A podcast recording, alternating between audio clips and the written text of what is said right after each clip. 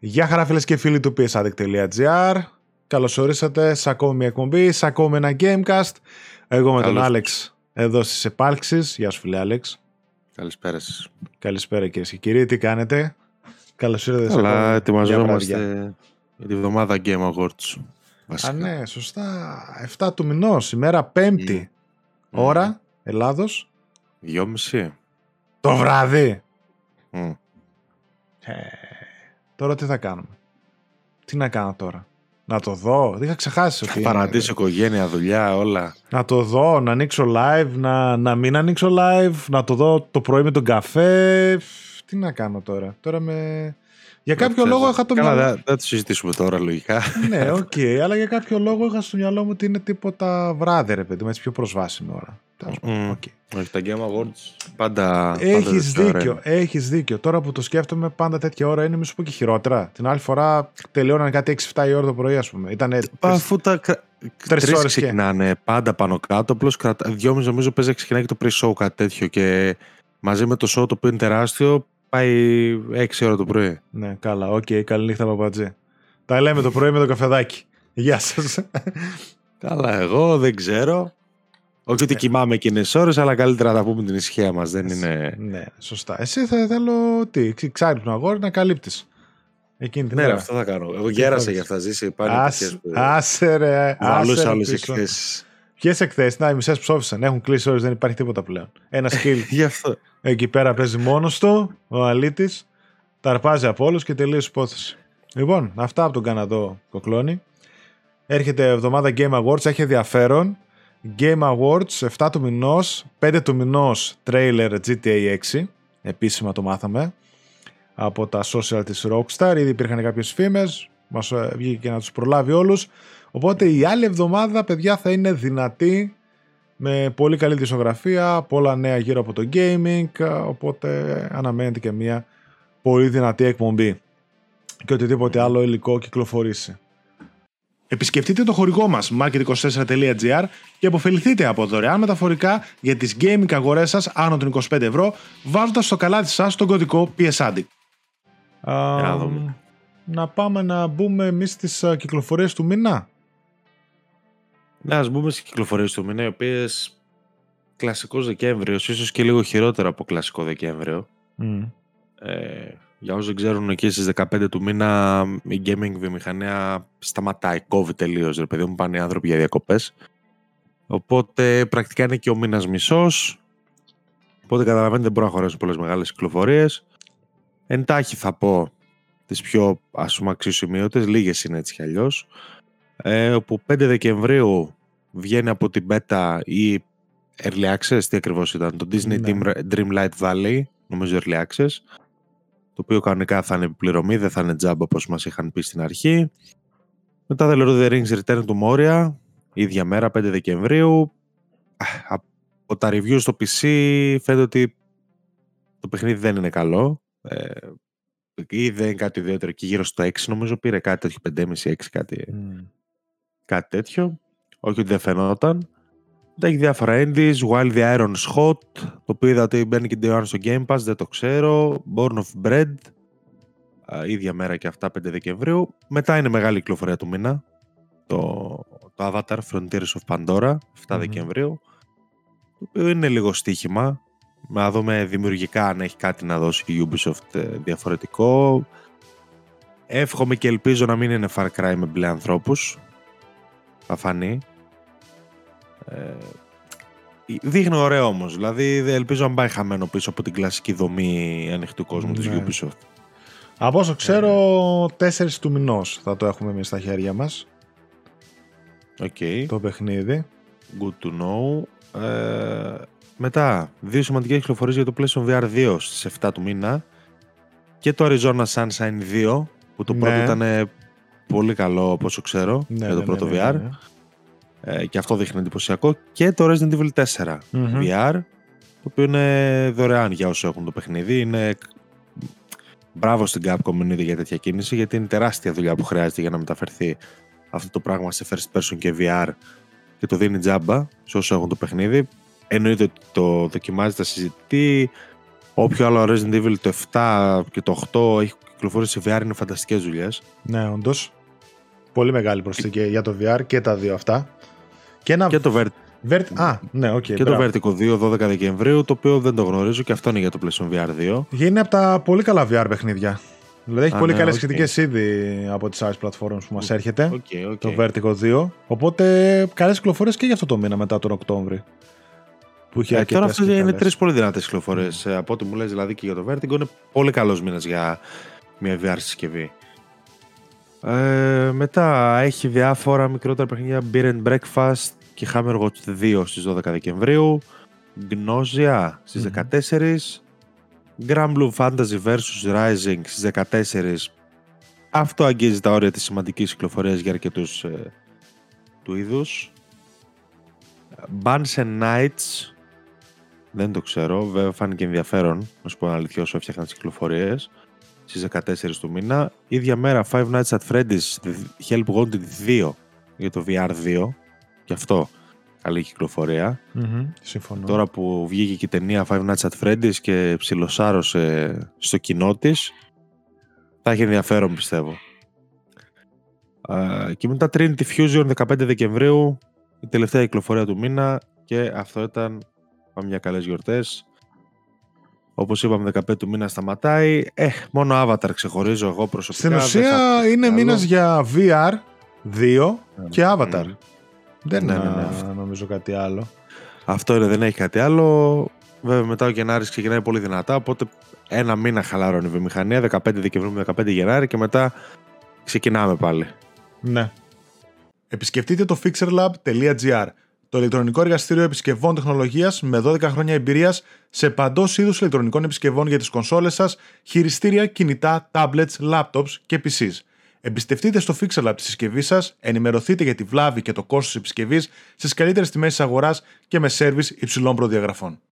Μάλιστα. Οπότε λίγο backlog, λίγο γιορτές, λίγο ύπνο παραπάνω. Mm-hmm.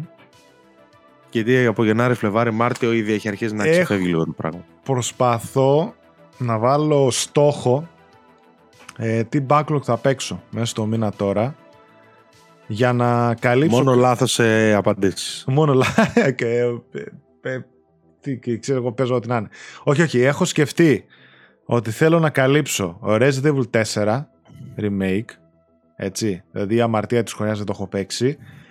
Θα ήθελα, αλλά δεν ξέρω... Περιμένω μια έκπτωση να πω την αλήθεια Alan Wake 2.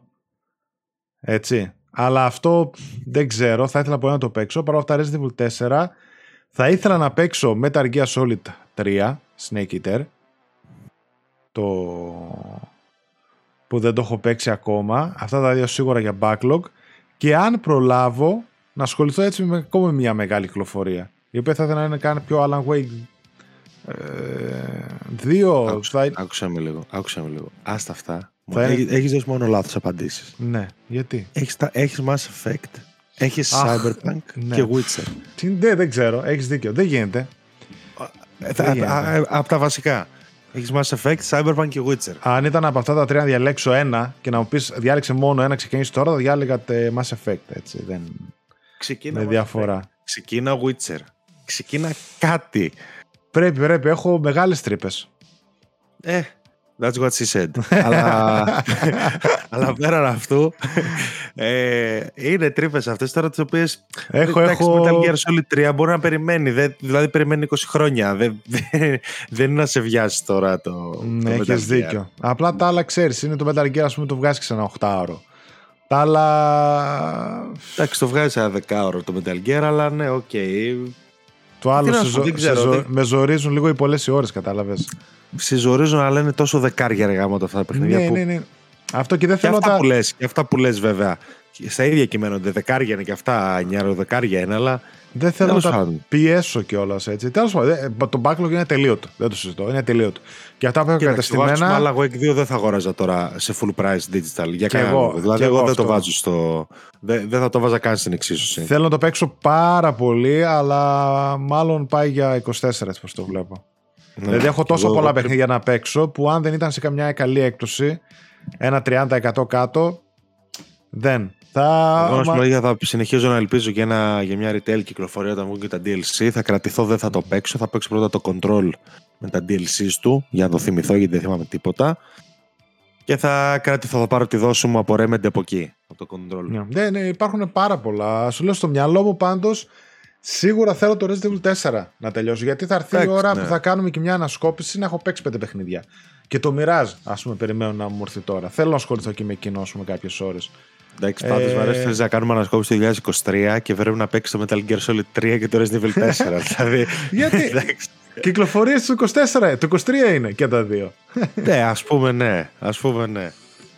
Okay, Από πότε είναι αυτή η εφημερίδα; Mass Effect και Trilogy και δεν ξέρω εγώ. Να καλύψεις τα κενά, ναι, εντάξει, φανταστικό. Τέλος πάντων. Πρέπει να καλύψει τα κενά. Έχω δηλαδή Final Fantasy, Diablo, αυτά τα έχω παίξει, Dead Space. Uh, δηλαδή έχω μεγάλε κυκλοφορίες, αλλά πάλι έχω άλλες τόσες ελλείψεις. Δηλαδή δεν, δεν προλαβαίνεις. Δεν, δεν το το ε, Switch και τέτοια δεν πιάνω καν ε, τώρα.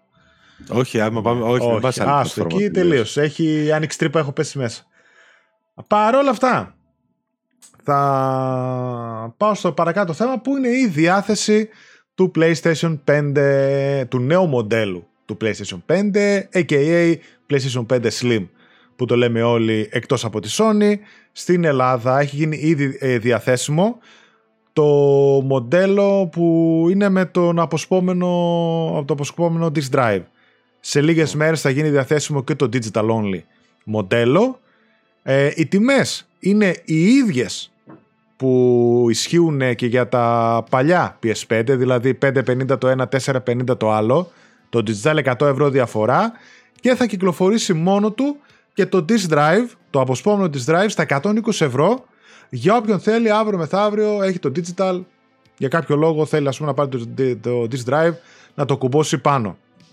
Έτσι. Και εδώ το έχω το μοντελάκι μου. Να το. Ναι. Έλα εδώ. Εντάξει, δε, Έλα. στην πραγματικότητα δεν ήθελα να σας πει κάτι, απλά ήθελα να φλεξάρει και να κλείσει. Ναι. Ηρέμησε. Αυτά και το 2020. Ηρέμησε, ηρέμησε. έλα, έλα. Αυτό είναι το νέο, ρε. Ήρθε το δεύτερο παιδί τώρα. Ξανά ζω. Ναι. Ξανά τώρα μπιμπερό, πάνες. Τι νόμιζες; Εντάξει, εντάξει. Τι έχουν κάτι εδώ μέσα. Λοιπόν, παλικάρια, θα το δείξω λίγο στην κάμερα. Γιατί το έχω βγάλει και έχω κάνει ήδη, έχω γυρίσει ήδη το unboxing.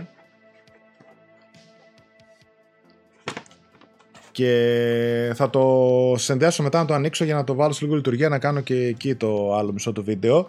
Δύο πραγματάκια, αν θέλετε έτσι να πω, μέχρι να βγει το επόμενο βίντεο. τα δύο θετικά κατευθείαν που είδα στην κονσόλα είναι ότι είναι πιο συμμαζεμένη, μικρότερη θα πω, περισσότερο από ό,τι την φανταζόμουν. Από ό,τι έβλεπα σε φωτογραφίες και τα λοιπά συγκριτικά με το OG PS5 είναι μικρότερη. Έτσι πιο συμπαγής, πιο συμμαζεμένη, μια χαρά. Νομίζω ότι κερδίζει αρκετά σε όγκο στο πάνω μισό που είναι πιο λεπτή και εδώ πέρα γίνεται ξαφνικά εγκυμονούσα πιο απότομα. Οπότε εδώ πέρα είναι μικρότερη διαφορά, αλλά είναι πιο συμπαγής. Ε, δεύτερο θετικό που επίσης δεν περίμενα ε, είναι τα πλαστικά του τα οποία είναι καλής ποιότητας. Δηλαδή δεν είναι αυτή η πλαστικούρα πολύ που λέγαμε όταν βλέπαμε τις πρώτες φωτογραφίες ή οτιδήποτε άλλο ξέρω εγώ ή συνήθως ας πούμε που πέφτουν τα πλαστικά στις ε, πιο slim κονσόλες. Νομίζω ότι όποιος το δει από κοντά την κονσολίτσα δύσκολα θα πει κάτι για τα πλαστικά της είναι ίδιας ποιότητας, αυτά τουλάχιστον εδώ πέρα που είναι πιο με τραχιά επιφάνεια, ίδιας ποιότητας με το PS5 OG. Και το πάνω εδώ πέρα που είναι το, το, το glossy, φαίνεται, έτσι. Προσωπικά δεν με χαλάει καθόλου, είναι μια χαρά. Το μαύρο μέσα το γελιστερό, οκ, το μόνο αρνητικό είναι ότι ε, μαζεύει δαχτυλιές. Δηλαδή εξωτερικά είναι πολύ καλύτερη από ό,τι την περίμενα. Θεωρώ ότι δύσκολα κάποιος θα έχει παράπονο εξωτερικά. Η παραφωνία είναι αυτή εδώ πέρα. Να το. Τα δύο εδώ πέρα πλαστικά πραγματάκια, τα οποία, ok, okay, λειτουργικά δουλεύουν, την κάνουν τη δουλειά τους, το stand, αλλά αισθητικά λίγο μου με πετάει έξω. Δεν είναι αποσπόμενα αυτά. Ναι, ναι. Βγαίνουν και μπαίνουν πανεύκολα. Οπότε, αν κάποιος το έχει κάθετη την κονσόλα, η οποία δεν κουνιέται καθόλου εύκολα, να πεις ότι πέφτει κάνει, δεν υπάρχει δηλαδή ανάγκη της βάσης που πωλείται ξεχωριστά όπως και στις προηγούμενες γενιές βέβαια στα slim μοντέλα. Αυτό εδώ πέρα με χαλάει λίγο την, ε, την αισθητική. Λειτουργικά ε, είναι σταθερό. Κάτω έχει ε, rubber, λάστιχο τέλος πάντων. Αυτό είναι κλασικό πλαστικό, οπότε ok, okay, έχει καλό κράτημα, σταθερότητα, αλλά εντάξει, θα μπορούσε να ήταν κάτι καλό ή κάποιος σχεδιασμός, κάτι που να μην χρειαζόταν. Ναι, ok. Okay. Πολύ εύκολα ανοίγουν τα καπάκια. Είναι μόνο προς τα πάνω, κρακ, κρακ, τέσσερα κομμάτια. Οπότε φαντάζομαι θα βγουν faceplates ε, τετραπλά. Στο μέλλον και διάφορα σχέδια και χρώματα. Πολύ εύκολα, όπως είπατε, το drive. Απλά το πιάνεις hack, ανοίγει, το βγάζεις, το βάζεις στο slim μοντέλο του φίλου σου, κανονικά το κάνεις ξανά register, παίζει τέτοια, δεν είναι κλειδωμένο, κλειδωμένο σε μια, σε μια κονσόλα. Αν κάποιος θέλει να δανειστεί ένα drive κτλ. Μια χαρά. Ένα τεραμπάιτ εσωτερικό χώρο, έτσι, οπότε σου δίνει τα 800 κάτι ωφέλιμο που έχεις, 200 κάτι διαφορά σε σχέση δηλαδή με το G μοντέλο παραπάνω ωφέλιμο χώρο για το χρήστη, παίρνει κανονικά SSD μέσα στο tray του, εύκολα κτλ. Θα σας δείξω και στο βιντεάκι που θα κάνω που θα είναι αποκλειστικά γι' αυτό. Ε, γενικότερα, δύο πραγματάκια στα γρήγορα. Πολύ θετικότερη εντύπωσή μου ε, σαν κατασκευή και σαν εξωτερική εμφάνιση. Ε, νομίζω ότι, ok, okay, βάση για μένα ένα αισθητικά μελανό σημείο και αυτό που θα ήθελα θα ήταν ένα πεντάρικο κάτω η τιμή να σου πω την αλήθεια. Θα ήταν ε, λουκουμάκι. Θα σου δίνει παραπάνω εσωτερικό χώρο, τις θύρες εδώ πέρα μπροστά τους Type-C που έχει, ε, μικρότερο μέγεθος 30%, πιο αθόρυβο, πιο ελαφρύ κτλ. Και, και ένα πεντάρικο κάτω θα το ήθελα. Αυτό.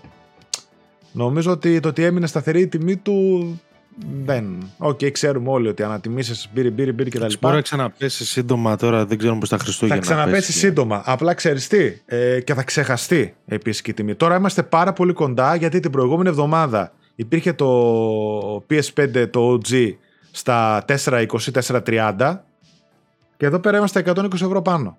Κατευθείαν την άλλη μέρα που τελείωσε η Black Friday. Και λίγο με τσινάει, παρόλο που το θεωρώ πολύ ωραίο μοντελάκι ε, νομίζω ότι ναι. Αν ήταν ένα πεντάρικο κάτω θα είναι. Αλλά είμαι σίγουρος ότι ως, επειδή κράτησαν την τιμή όπως έχει, έχουν πολύ πιο περιθώριο να τη ρίξουν συχνά σε προσφορές, εκπτώσεις. Βλέπε Πάσχα, βλέπε Days of Play, βλέπε του χρόνου τέτοια εποχή. Και σίγουρα όταν βγει και ένα Pro μοντέλο, ώστε να έχει και μια μεγαλύτερη ψαλίδα στην τιμή του το Pro με ένα Slim. Δηλαδή θα έχουν μετά περιθώριο θεωρώ να το ρίξουν. Αυτά. Θα το δείτε και μια παρουσίαση κοντινότερη, αναλυτικότερη. Βγάζω καπάκια, τα ανοίγω, το, το συνδέω στην τηλεόραση. Αλλά ωραίο μοντελάκι. Θεωρώ ότι δύσκολα κάποιος θα έχει παράπονο με το slim μοντέλο όταν το αγοράσει. Αυτά. Έτσι ένα γρήγορο. Ευχαριστούμε εννοείται τη Sony και το PlayStation Ελλάδος που μας έστειλε για άλλη μια φορά hardware να σας δείξουμε, να σας παρουσιάσουμε και να το έχουμε. Αυτά. Κάτι παραπάνω δεν νομίζω. Θα σε πάω παρακάτω στο αγαπημένο σου PS Plus, φίλε. Αγαπημένο σου PS Plus, ορίστε. Τι θέλεις. Τι ωραία, πες. Θα πω, θα πω για να σε αφήσω μετά ελεύθερο. Θα λύσω τα λουριά. Τα ακόλουθα παιχνίδια θα γίνουν διαθέσιμα για τους συνδρομητές του PS Plus Essential. Sable για το PS5, Lego 2K Drive για το PS4, PS5 και το Power Wash Simulator για το PS4, PS5. Τα παιχνίδια θα δοθούν την 3η 5 Δεκεμβρίου και πες μου πώς σου φάνηκε ο μήνας για τα Essential. Εντάξει, μέτριος. Ε, οι περισσότεροι μήνες φέτος του Essential είναι μέτροι.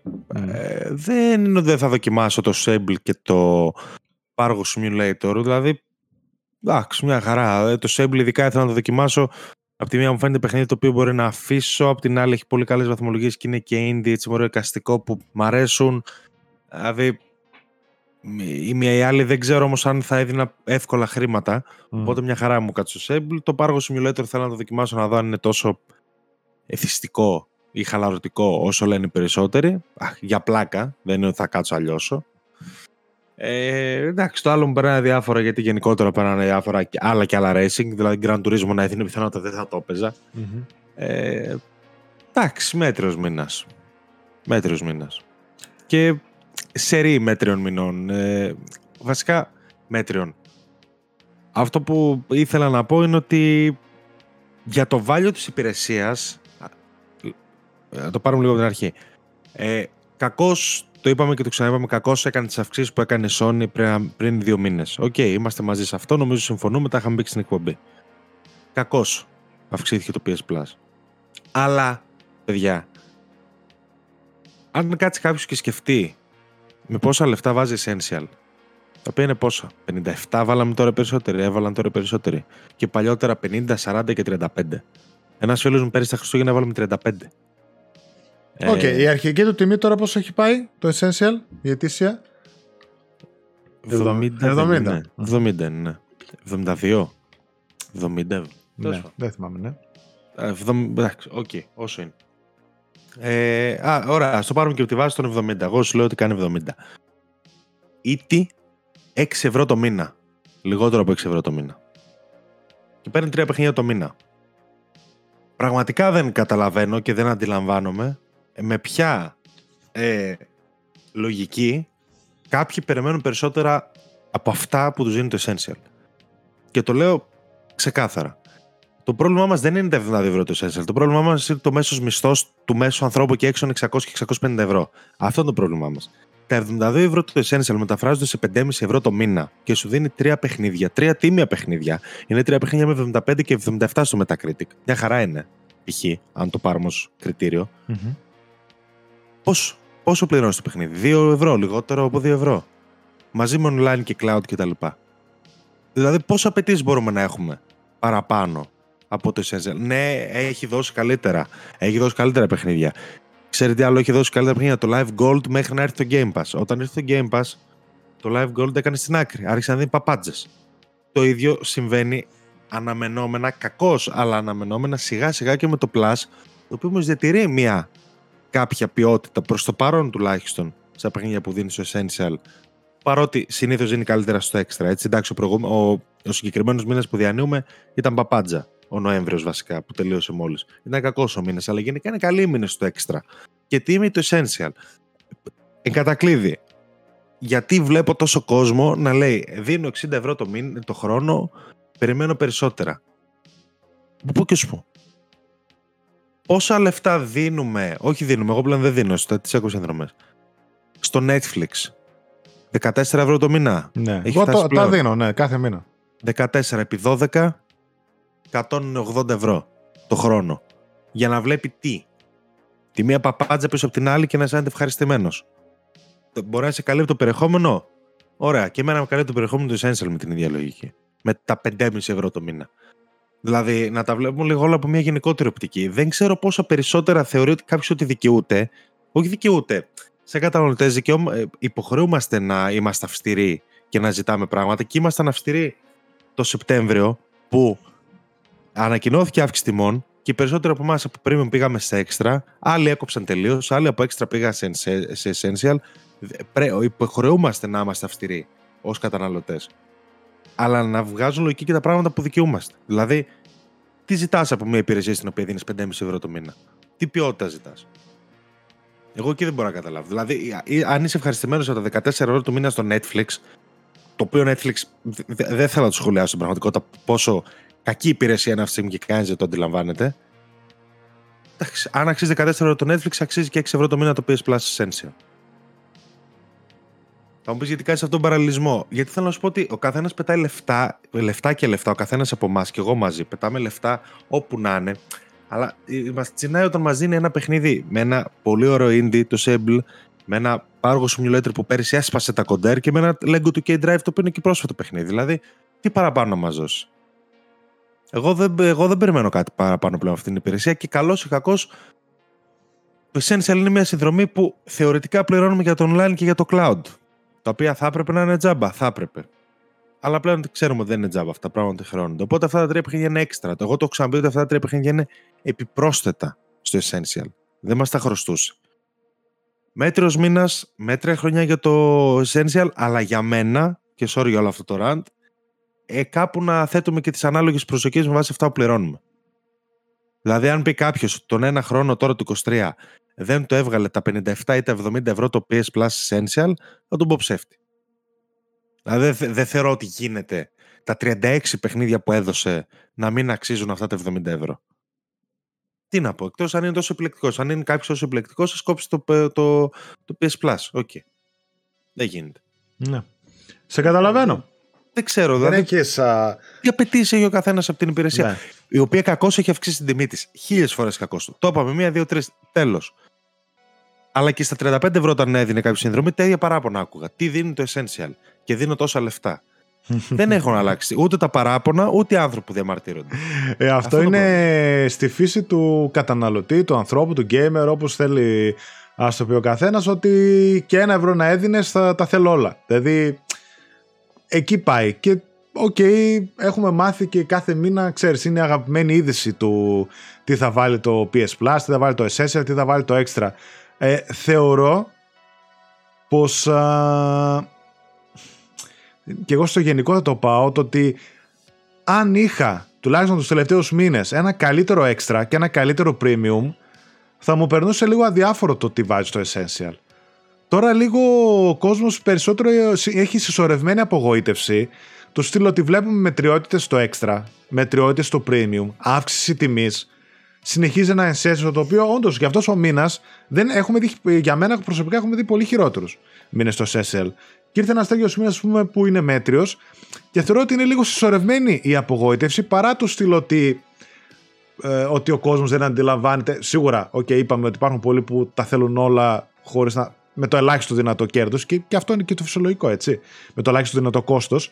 Αλλά θεωρώ ότι είναι περισσότερο συσσωρευμένη απογοήτευση Uh, βλέποντας παράλληλα πολύ καλούς μήνες από το Game Pass, το τι τίτλους βάζει, μικρούς ή μεγάλους day one, αλλά δεν υπάρχει σύγκριση. Ναι, από εκεί βέβαια πληρώνεις και. Ναι, 12-14 ναι. ευρώ είναι το Ultimate Ό,τι και να πληρώνεις, καλά κάνεις να πληρώνεις. Τα δύο ναι. Remnant δεν θα τα βάζε ποτέ τον ίδιο μήνα το PS Μπράβο, ναι. Έτσι για πλάκα.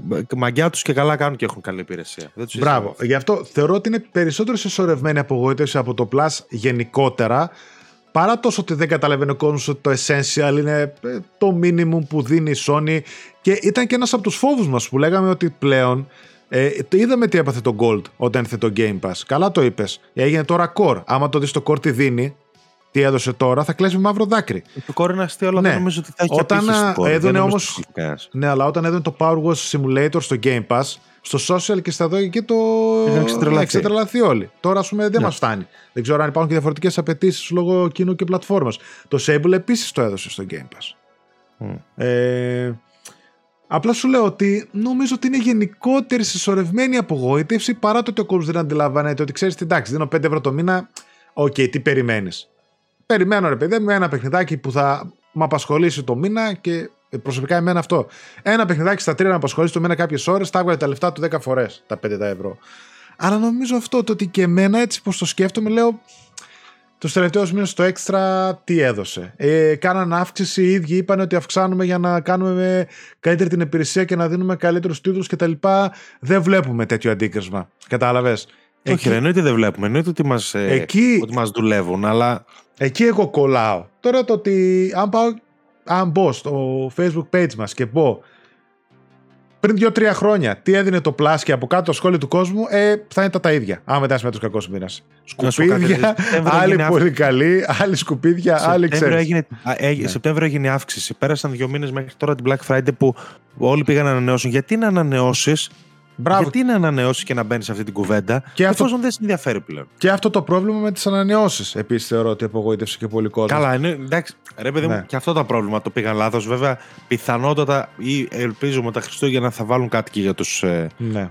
Ενεργούς. Τρέχοντες συνδρομητές και δεν θα τα μπερδέψουν κτλ. Αλλά εφόσον το Σεπτέμβριο είδες την αύξηση τον Οκτώβριο απογοτεύτηκες τα παιχνίδια, τον Νοέμβριο απογοτεύτηκες τα παιχνίδια και πήγες και ανανέωσες. Εντάξει, δεν κάνει μετά. Και ναι, να πούμε κάτι άλλο, να ξεκαθαρίσουμε κάτι άλλο. Είναι ξεκάθαρο ότι επειδή κάποιος κόσμος θέλει να παίζει μόνο αυτά που του δίνουν υπηρεσίες. Και είναι λογικό. Υπάρχουν μοντέλα πλέον και είναι λογικό. Μακάρι να έβγαινε. Παιδιά, το PS Plus δεν είναι αυτό το πράγμα. Το Game Pass είναι όποιος θέλει να παίζει ό,τι του δίνει υπηρεσία το χρόνο και να είναι καλυμμένος, θα πάρει Game Pass, θα πάρει Xbox. Είναι ξεκάθαρα τα πράγματα. Δεν θα πάρει κανένας PS Plus.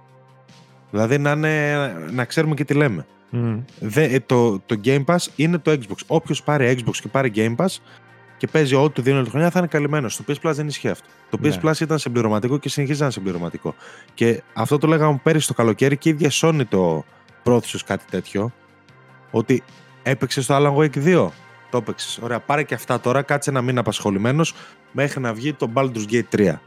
Πάρε παίξει το Baldur's Gate 3, θα σου δώσουμε άλλα πράγματα και εμείς παίξτε μέχρι να βγει το Resident Evil 4 Remake. Και πάει λέγοντας. Κανένας δεν μπορεί να παίξει, κανένας δεν μπορεί να πάρει PS5 και να πει Α, θα παίξω μόνο ότι έχει το έξτρα. Όχι, δεν έχει αρκετά πράγματα. Εκτός αν δεν έχει ποτέ. Εντάξει, αν δεν έχει ποτέ PlayStation, έχει αρκετά πράγματα το έξτρα. Χαίρομαι πολύ. Αλλά εάν είχες εάν είχες PS4 και πάρεις και πίσω ότι θα παίζω PS5 και έξτρα, δεν φτάνουν. Όχι. Είναι ξεκάθαρο ότι δεν φτάνουν. Στο Game Pass φτάνουν. Είναι ναι. διαφορετικές οι φύσεις των υπηρεσιών. Και επειδή είναι διαφορετικές οι φύσεις των υπηρεσιών, δεν μπορούν εξ αρχής να πάρουν και ίδιες απαιτήσεις. Εγώ πληρώνοντας το έξτρα τώρα που έβαλα τον Νοέμβριο έξτρα, ήξερα ότι θα είναι κάτι συμπληρωματικό. Κατέβασα 6-7 παιχνιδάκια, τα παίζω τσούκου τσούκου. Έχω άλλα κατεβασμένα κυρίως παιχνίδια. Παίζω αυτά και ταυτόχρονα παίζω και τα άλλα και ξέρω ότι θα μου δώσει κάτι και το Γενάρη, θα μου δώσει κάτι και το Φλεβάρι να συμπληρώνω ανάμεσα σε αυτά που παίζω. Εντάξει, έχω την ε, ευχαίρεια να το λέω και να το κάνω αυτό γιατί ως site και ως μέσο παίρνουμε και νέες κυκλοφορίες με μηδενικό κόστος. Και είναι λογικό ότι έχω μια ευχαίρεια παραπάνω να το λέω από το μέσο καταναλωτή. Αλλά πέραν αυτού δεν θα βασιστώ ποτέ σε μια υπηρεσία να μου δίνουν τα παιχνίδια μου. Εάν το έκανα αυτό θα έπαιρνα Xbox. Και είναι ξεκάθαρη η επιλογή και δεν το λέω με... Δηλαδή, παιδιά, πραγματικά, εάν θέλετε να μείνετε σε ό,τι έχει υπηρεσία, εγώ σας λέω αφήστε το PS5 και πάρτε ένα Xbox. Να βρείτε την υγειά σας. Και δεν το κρίνω ως κίνηση καταναλωτική, εννοείται έτσι. Ε, καλά κάνετε. Καλά θα κάνει ο καθένας που το κάνει αυτό. Ε, εντάξει, εγώ δεν θα βάζω σε μια υπηρεσία. Έπαιζα, ας πούμε, το Dead Space τώρα, δεν πρόλαβα, μου το κλείδωσε στο Play, τώρα το κλειδωμένο. Και να τα ξαναδώσω τα λεφτά για να το πάρω δανεικό. Δεν θέλω, δεν μπορώ να μπω στη λογική της υπηρεσίας τόσο εύκολα. Ναι. Δεν μπήκα ποτέ στη λογική της υπηρεσίας του για τηλεόραση, για streaming, για Netflix, γιατί τα βάλα όλα και εν τέλει τα κόψα όλα γιατί δεν με καλύπτει τίποτα. Κανένα δεν μου δίνει αυτό που θέλω στην πραγματικότητα να δω. Όπως και αντίστοιχα, καμία υπηρεσία δεν θα μου δώσει στην πραγματικότητα αυτό που θέλω να παίξω. Ναι. Πάντως σίγουρα ε, ισχύει αυτό πίσω το μοντέλο ότι αν κάποιος θέλει υπηρεσία μόνο να ασχολείται, το Game Pass είναι αυτό που θα καλύψει κατά δύο τρίτα τις ανάγκες του σίγουρα από κυκλοφορίες και τα λοιπά μέσα στη χρονιά. Αν κάνει δηλαδή κάποιος μια ανασκόπηση. Το έξτρα είναι περισσότερο αυτό που είναι συμπληρωματικό. Ξεκάθαρα. Δηλαδή θα σου δώσει μια βιβλιοθήκη. Και ακόμα μέσα... περισσότερο το essential. Ναι, ναι, μέσα στον χρόνο θα σου κάνει λίγο backlog το ένα τ' άλλο. Άντε, άμα δώσει τίποτα day one, ένα-δύο πραγματάκια, κάτι γίνεται. Προσωπικά θα ήθελα να δω πολύ μεγάλη αναβάθμιση στο extra. Για μένα εκεί θα ήταν το στοίχημα. Και στο premium φυσικά, με retro παιχνίδια. Αλλά προς το παρόν ζορίζεται. Και εμένα εκεί είναι που συσσωρεύεται η απογοήτευση για να κλείσω και τη συζήτηση που κάνουμε για το Plus. Ο μήνας για μένα καλούτσικος, ένα 2K Drive, ένα Sable. Μπορεί και τα τρία να το δοκιμάσω. Το Sable σίγουρα, το 2K Drive έτσι και έτσι.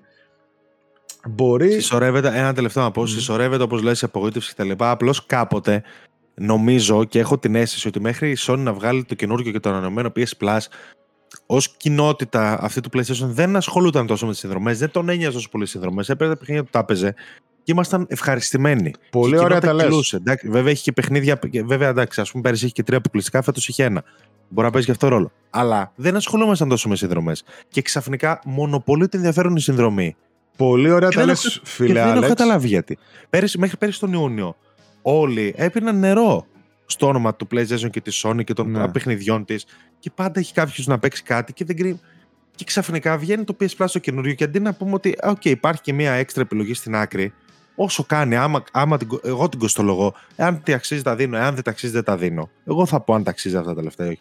Είναι κάτι συμπληρωματικό, υπάρχει από δίπλα και γεμίζει κάποια κενά, όπως είπα, και διάμεσα ο καθένας μπορεί ακόμα να παίζει τα παιχνίδια του. Παιδιά, υπάρχει επιλογή του να αγοράζουν παιχνίδια, έτσι δεν χάθηκε. Δηλαδή, νομίζω ότι κάποιοι νιώθουν ότι χάθηκε η επιλογή του να αγοράζουν παιχνίδια. Περιμένουν το Ubisoft, το, Play, το Ubisoft Play να βάλει το Avatar να δώσουν 18 ευρώ να το παίξουν και να τα αφήσουν. Περιμένουν το Play να βάλει το Dead Space να το παίξουν και να τα αφήσουν. Περιμένουν το Game Pass, το, Play, το PS Plus.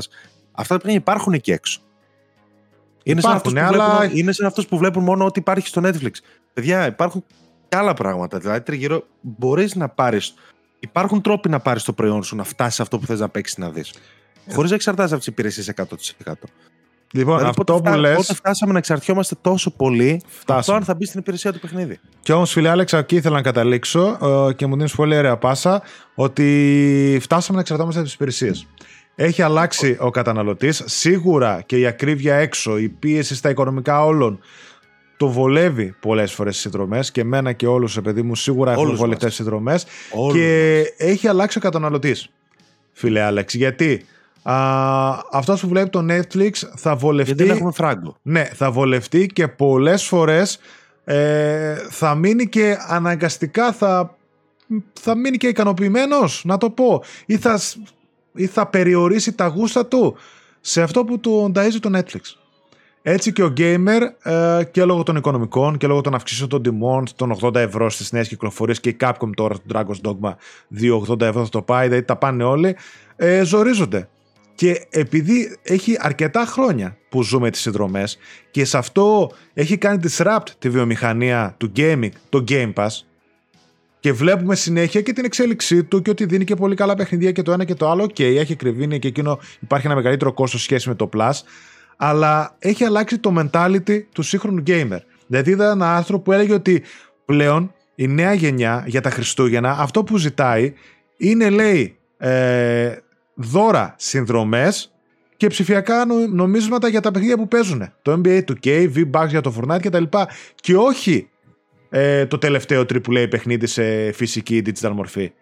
Δηλαδή έχει αλλάξει τελείως το mentality των καινούριων γενεών. Δηλαδή πάει να, όλο αυτό πάει να κάνει shift και στο το digital και στο ότι παίζω τελείως άλλα παιχνίδια μέσα από τα, αυτά που μου προσφέρουν συνδρομέ, μέσα από τα live games και όχι τις ολοκληρωμένε εμπειρίες που έχουν αρχή, μέση και τέλος. Αυτό είναι σημαντικό γιατί αυτό που λέω ως προς το γιατί έχουμε εξαρτιόμαστε στου συνδρομές είναι παγκόσμιο. Δεν είναι στην Ελλάδα μόνο το οποίο ναι, ναι. δικαιολογείται από τον μέσο βασικό μισθό που κάνει όσο 5 AAA εκεί έξω.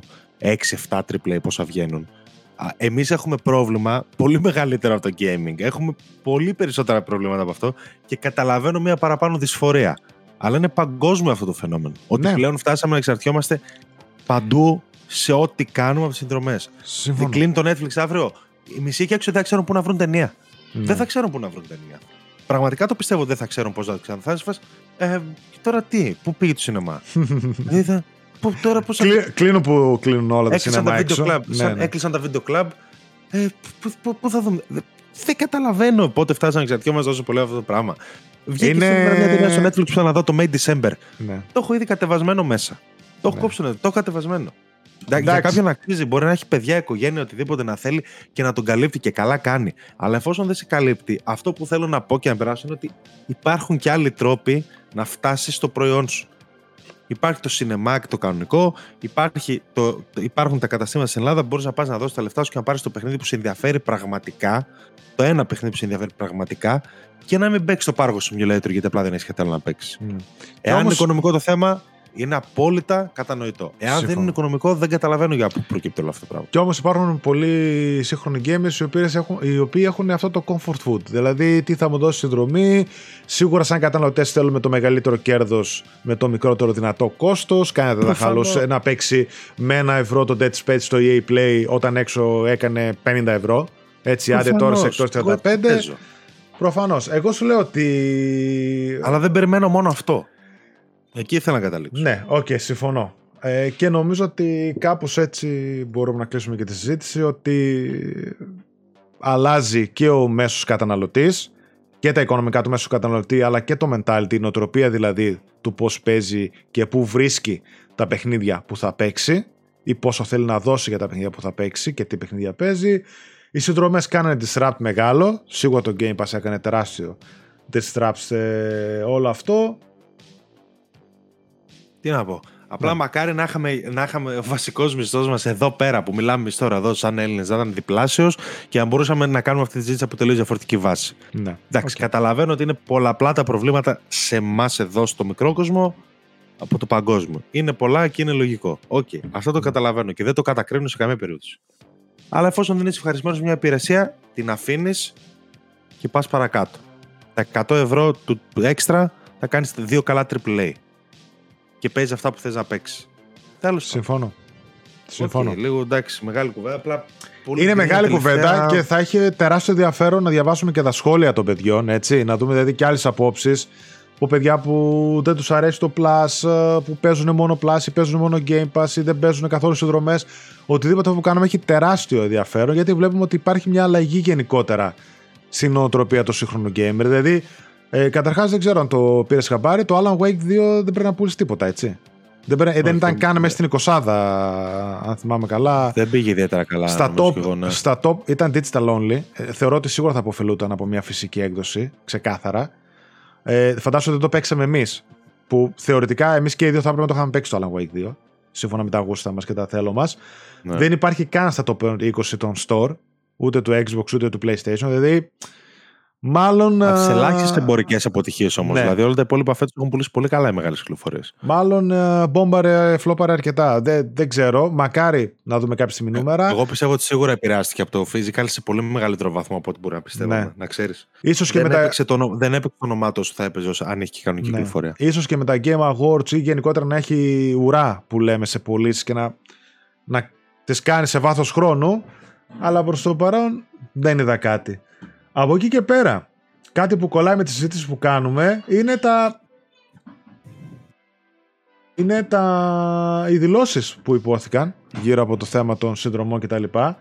από τον CFO Tim Stewart της Microsoft ο οποίος λέει θέλει να φέρει τη συνδρομητική της υπηρεσία σε κάθε οθόνη που μπορεί να παίξει παιχνίδια συμπεριλαμβανομένων των ανταγωνιστών PlayStation και Nintendo.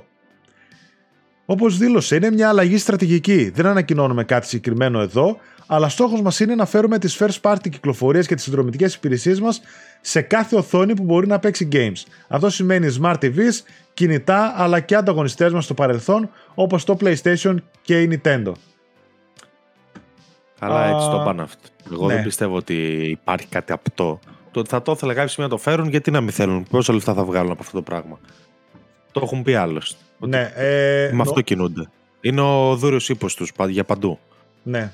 Τέλος, ο Στούαρτ τόνισε ότι η δουλειά του είναι να βοηθήσει το Xbox να φτάσει σε περισσότερο κόσμο και να κάνει τους χρήστες να ξοδεύουν περισσότερα. Αυτό που είπε ο ίδιος είπε ότι είναι 200 δισεκατομμύρια δολάρια βιομηχανία, το gaming και ότι θέλουν να φτάσουν σε όσο περισσότερο γίνεται από αυτά. Εμείς δεν είμαστε, λέει. Προφανώς και το market share α, παίζει ρόλο και θέλουμε να γίνουμε προσβάσιμοι από παντού. Και ανέφερε αυτό που ανέφερε.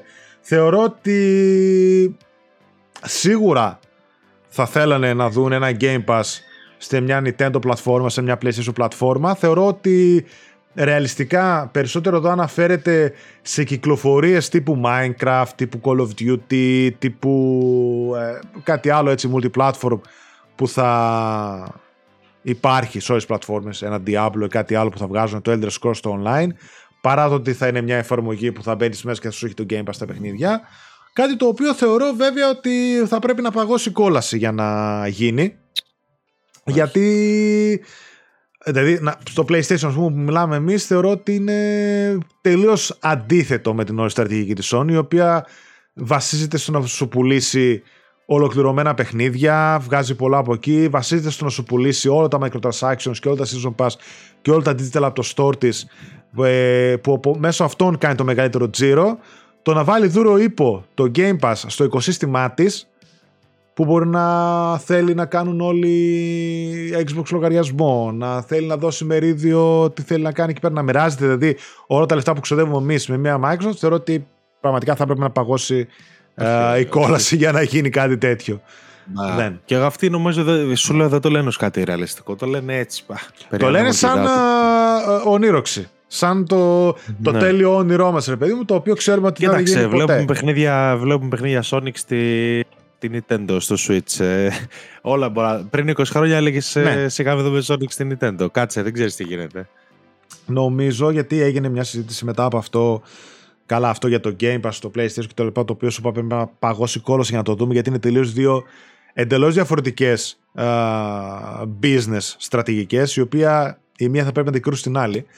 Ε, σίγουρα ακόμα γιατί διάβασα και πολλά σχόλια που είχε το άρθρο και στο Facebook σε αυτά που λέγανε όλοι Όλοι λέγανε όχι, ότι άμα έρθει αποκλείεται το PlayStation που δεν το θέλει. Άλλοι λέγανε ναι, να έρθει γιατί το θέλουμε. Θεωρώ ότι ο κόσμος του PlayStation αγαπάει πάρα πολύ το οικοσύστημα, αγαπάει πάρα πολύ το brand, αγαπάει πάρα πολύ την κονσόλα του που έχει και ταυτόχρονα θα ήθελε μια υπηρεσία σαν το Game Pass να την έχει στην πλατφόρμα του. Βλέπει ότι το Extra είναι κάτι διαφορετικό, κάτι λιγότερο από το Game Pass Και γι' αυτό σου λέω ότι αν έχω το Game Pass, ναι, θα το ήθελα. Δηλαδή, θεωρώ ότι όντως αν υπήρχε μια ακριβότερη υπηρεσία που μπορεί να προσέφερε τα ίδια με το Game Pass, δηλαδή Day One, τις κυκλοφορίες του Sony και καλύτερα παιχνίδια, ότι θα υπήρχε εκατομμύρια του κόσμου που θα, που θα πλήρωνε για να έχει αυτή τη δυνατότητα. Και ίσως να είναι και αυτό που θεωρώ πιθανότερο να δούμε στο μέλλον. Να δούμε ένα PS Plus Ultimate, ξέρω εγώ, και να τα δίνει όλα αυτά και να κάνει 15 ευρώ το μήνα, 20 ευρώ το μήνα, δεν ξέρω πόσο μπορεί να κάνει. Παρά να δούμε κάτι άλλο. Περισσότερο μιλάνε νομίζω για κυκλοφορίες, οι οποίες είναι multiplatform και θα Εγώ νομίζω ότι υπάρχει ένα βασικό πρόβλημα εκεί και αυτό το πρόβλημα έγκυται στο ότι η Sony δεν θέλει να δίνει τα παιχνίδια της Day One σε υπηρεσίες. Ναι, ναι, η Microsoft θέλει να τα δίνει και ουσιαστικά αυτό δίνει και λόγο ύπαρξης στο Game Pass. Γιατί εάν βγάλει από μέσα τι Day One κυκλοφορίες της, οι οποίες θεωρητικά θα έρθουν, ρε παιδί μου. Εντάξει, η Microsoft έχει και απίθμενη τσέπη βέβαια. Mm. Η Sony δεν μπορεί να δίνει ε, του χρόνου σε AAA μεγάλους ε, publishers ε, λεφτά για να παίρνει τα παιχνίδια και να τα βάζει στο Plus. Οπότε εφόσον είναι μείνει και στο τιμή δεν βάζουν τα παιχνίδια μας μέσα day one, είναι πάρα πολλά τα έξοδα για να μπει σε μια τέτοια διαδικασία. Δεν ναι. νομίζω ότι θα σε επιφέρει καν κέρδος. Ε, οπότε εγώ νιώθω ότι η στρατηγική της Sony για το επόμενο αρκετό καιρό θα είναι αυτή που είναι τώρα. Mm. Μπορεί να βελτιώσει λίγο τα παιχνίδια του extra ή του premium, θα το κάνει αλλά δεν θα φτάσει σε επίπεδο Game Pass. Ναι. Ε, και ε, καλό είναι να ξέρουμε και να έχουμε τις ανάλογε. Το... Όχι απαιτήσεις, να ξέρουμε πού κινούμαστε. Δηλαδή, αν τα βάλουμε δίπλα-δίπλα, είναι χαοτική διαφορά. Δεν υπάρχει λόγος. Ναι. Δεν υπάρχει κανένας λόγος. Εγώ θα σου πω κάποιες τελευταίες σκέψεις που έχω. Ε, ένα από τα μεγάλα στοιχήματα τώρα που έρχεται για τη Microsoft είναι το ότι θέλει να ανοίξει το δικό της mobile store το οποίο σύμφωνα, ξέρεις, άμα τώρα και με ευρωπαϊκές ενώσεις και τα λοιπά που πάνε έτσι να ανοίξουν με το ζόρι τα οικοσυστήματα της Apple και τα store δηλαδή της Google και της Apple, θέλει να ανοίξει το δικό του store και άμα τα ανοίξει και το κάνει επιτυχημένο και το ρολάρει κανονικά, θα μπορεί να της φέρει τρελά φραγκάκια της Microsoft. Δηλαδή θεωρώ ότι εκεί τώρα θα πάει να στηρίξει πολύ με Zynga, με Activision Blizzard και όλα αυτά που έχει τα mobile. Θα ρίξει εκεί πολύ μεγάλο βάρος και ίσως εκεί να είναι, όχι ίσως, εκεί είναι και το μεγάλο ατού της εξαγοράς που έκανε παρά οι κονσόλες. Ένα το μεγάλο στοίχημα που θα έρθει η Microsoft. Δεύτερο, κάτι που θεωρώ ότι όχι τελείως απίθανο να δούμε ε, στο μέλλον. Ίσως και με την κατάργηση αύριο μεθαύριο των κονσολών ή, ή από όλους ή από μεριάς Microsoft α, κυρίως. Θεωρώ ότι θα είχε πολύ μεγάλη επιτυχία η Microsoft σαν σαν publisher. Ναι. Δηλαδή, να βγάζει τα παιχνίδια της στο PlayStation και στη Nintendo και στα PCs και στο Xbox, έτσι να το έχει και εκείνο. Θεωρώ ε, πραγματικά ότι θα ήταν ο νούμερο ένα publisher εκεί πέρα έξω με αυτά που έχει μαζέψει τώρα. Δηλαδή εγώ πιστεύω ότι θα δει τι θα κάνει με το COD, πόσα λεφτά της φέρνει όλο αυτό και ίσως να πειραματιστεί, δεν ξέρω, με κάποια άλλη κυκλοφορία δηλαδή, να βγάλει, τι να σου πω τώρα, ένα Hellblade 3 ξέρω εγώ, να βγάλει το επόμενο ένα Elder Scrolls, το επόμενο Diablo κάτι και να είναι ρε παιδί μου σε όλες τις πλατφόρμες.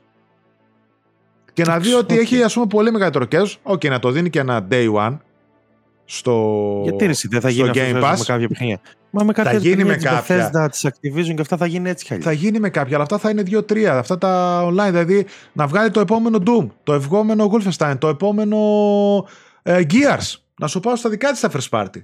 Εντάξει, αλλά ταυτόχρονα δεν γίνεται και αυτό και να προσπαθήσει να μεγαλώσεις το brand της και, το, και να, να, πώς το πω, να ταυτίσει το Xbox με το Doom και το Wolfenstein κτλ. Πρέπει ένα από τα δύο.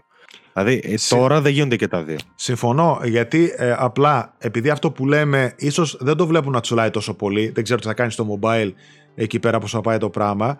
Δηλαδή είχα μια σκέψη του στείλω ότι θα μπορούσε πραγματικά πανεύκολα να είναι ο νούμερο ένα publisher άμα θέλει τόσο πολύ να εξελιχθεί και να ξοκόψει από ένα παρελθόν το οποίο βλέπει ότι δεν μπορεί να κάνει legacy, δεν μπορεί ας πούμε στις κονσόλες, το λένε οι ίδιοι να νικήσουν και να κάνουν, σου λέει τι έχω το επόμενο Forza, το επόμενο Halo, το επόμενο Gears, θα βγει παντού. Σε όλες τις πλατφόρμες.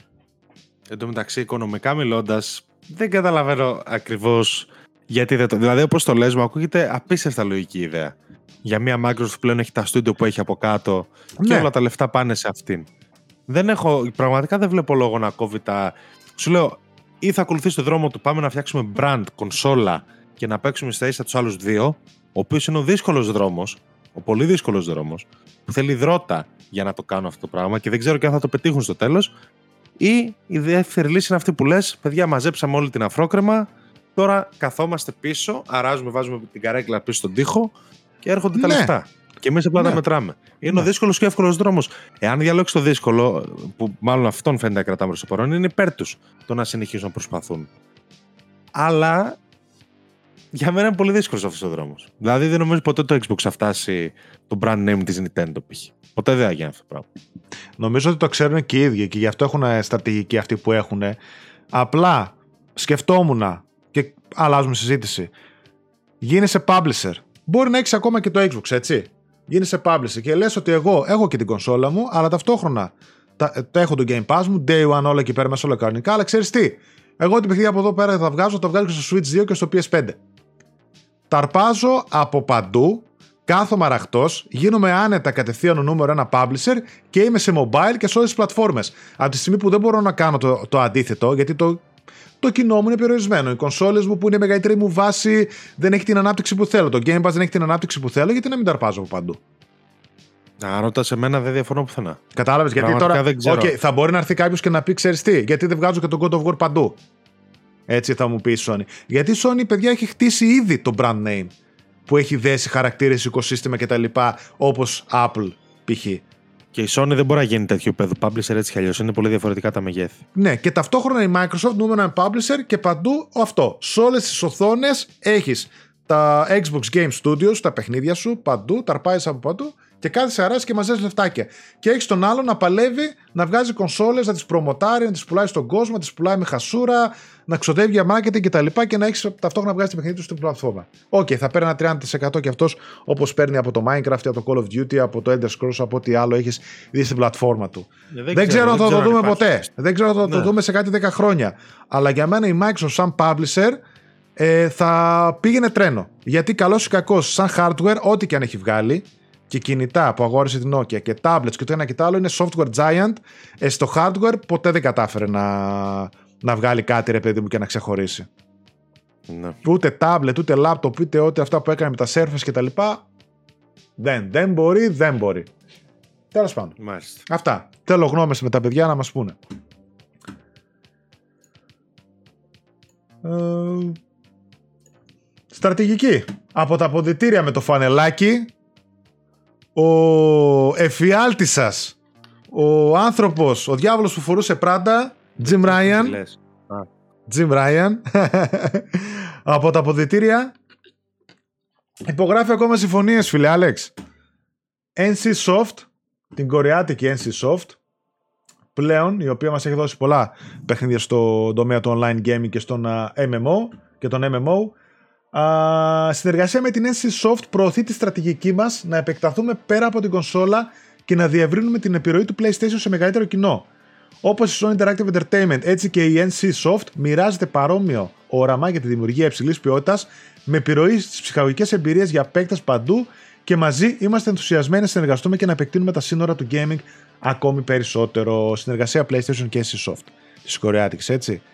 Α, η οποία μας έχει δώσει πολλά ε, διαφορετικά παιχνίδια ε, που γνωστά νομίζω.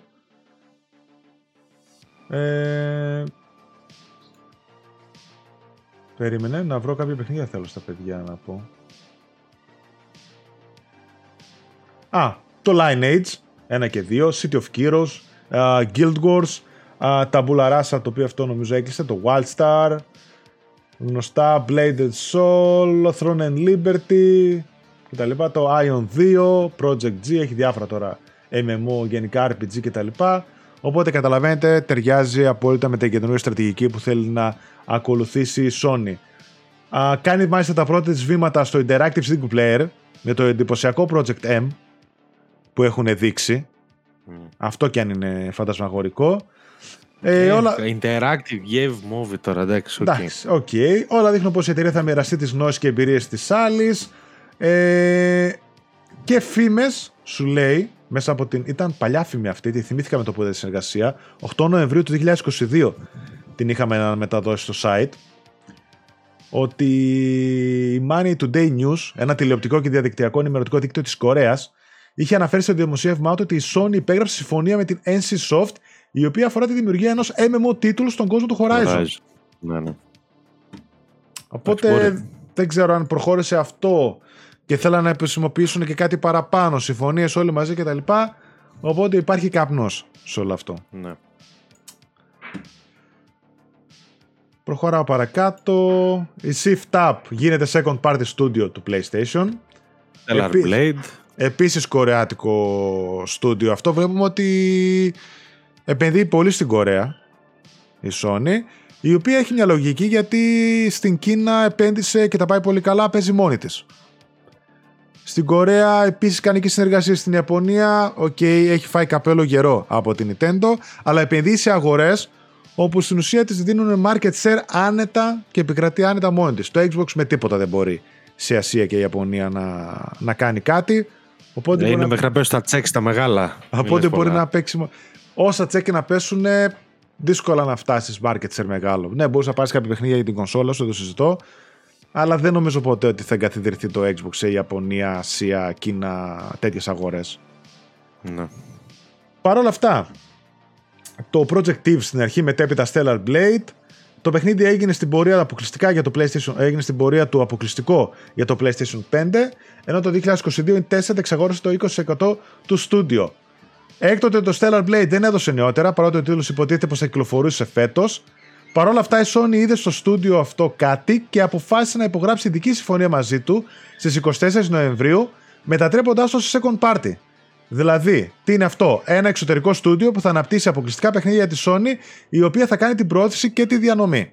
Απλά δεν το εξαγοράζει στην ουσία. Θα φτιάξεις παιχνίδια ναι, μόνο για μένα. Ναι, ναι, ναι, ναι. Publisher είσαι εργολάβος και εγώ ρε παιδί μου θα στα εκδίδω. Δεν έχουμε δει περισσότερες λεπτομέρειες σχετικά με τη συμφωνία. Ωστόσο, ίσως αποτελέσει προθάλαμο λέει για την είσοδο του Shift Up Studio στην οικογένεια των PlayStation Studios.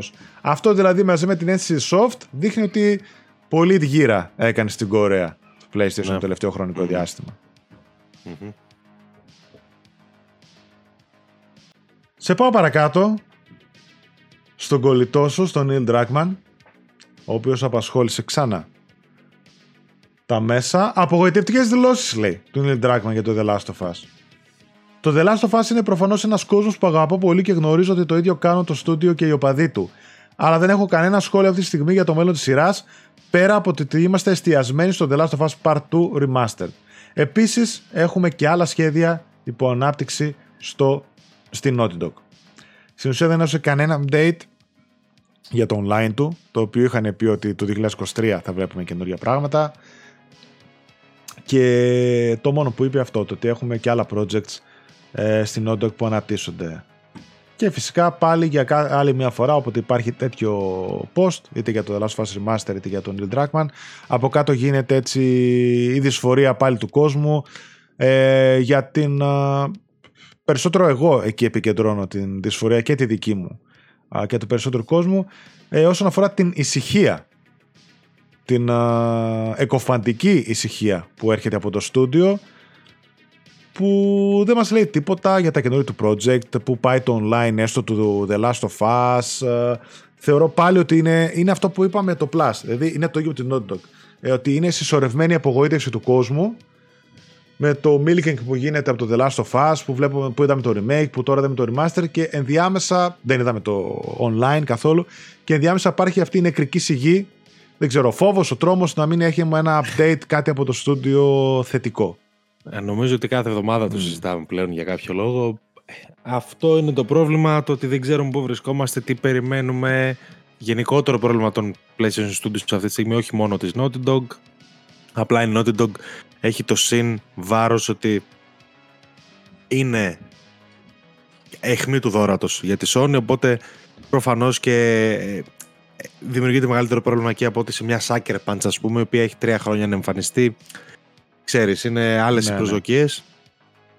Εντάξει, δεν, δεν ξέρω.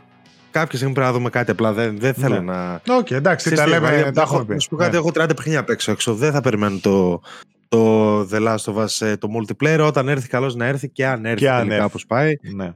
Αλλά δεν. Εντάξει. OK. Okay, okay. Ασχοληθούμε με τίποτα άλλο. Δεν... Ξέρεις τι είναι, Απλά ε, για το τίποτα. Δηλαδή θα μπορούσα να είναι λίγο πιο επικοινωνιακή και τουλάχιστον να έχω μια εικόνα. Να μας πούνε ότι παιδιά, τα σκατώσαμε, sorry. Τα μιλάμε σε έξι μήνες. Και να είμαστε πιο OK με αυτό. Μπράβο, ναι. Βγες πες ότι ακυρώθηκε. Ή βγες ναι, πες ότι ξέρετε τι. Ναι. Ε, δεν ισχύουν αυτά που λέγονται. Το project μπορεί να έχει κάποιες δυσκολίες και θα βγει του χρόνου. Δηλαδή κάτι τέτοιο. Πες κάτι, ρε παιδί μου. Δεν... Λιγότερο θα ήταν η κρύα, θα απογοητευόμασταν. Ναι. Για δύο μέρες θα συνεχίζαμε τις ζωές μας. Θα παίζαμε ναι. κάτι άλλο και θα τελείωνε η υπόθεση. Τώρα αυτό το κάθε μέρα λες θα πουν, δεν θα πουν. Τώρα έρχονται The Game Awards πάλι Πάλι λογικά, πάλι θα αυξηθούν λογικά οι απαιτήσεις να εμφανιστεί η Sony με κάποιο παιχνίδι σαν τα Game Awards. Λογικό δεν είναι; Ναι. Και η πιθανότητα δεν θα εμφανιστεί. Και η πιθανότητα θα ακολουθήσει η ίδια γκρίνια. Εντάξει, OK. Okay. Περισσότερες έτσι πληροφορίες βγήκαν από τον voice actor του Venom.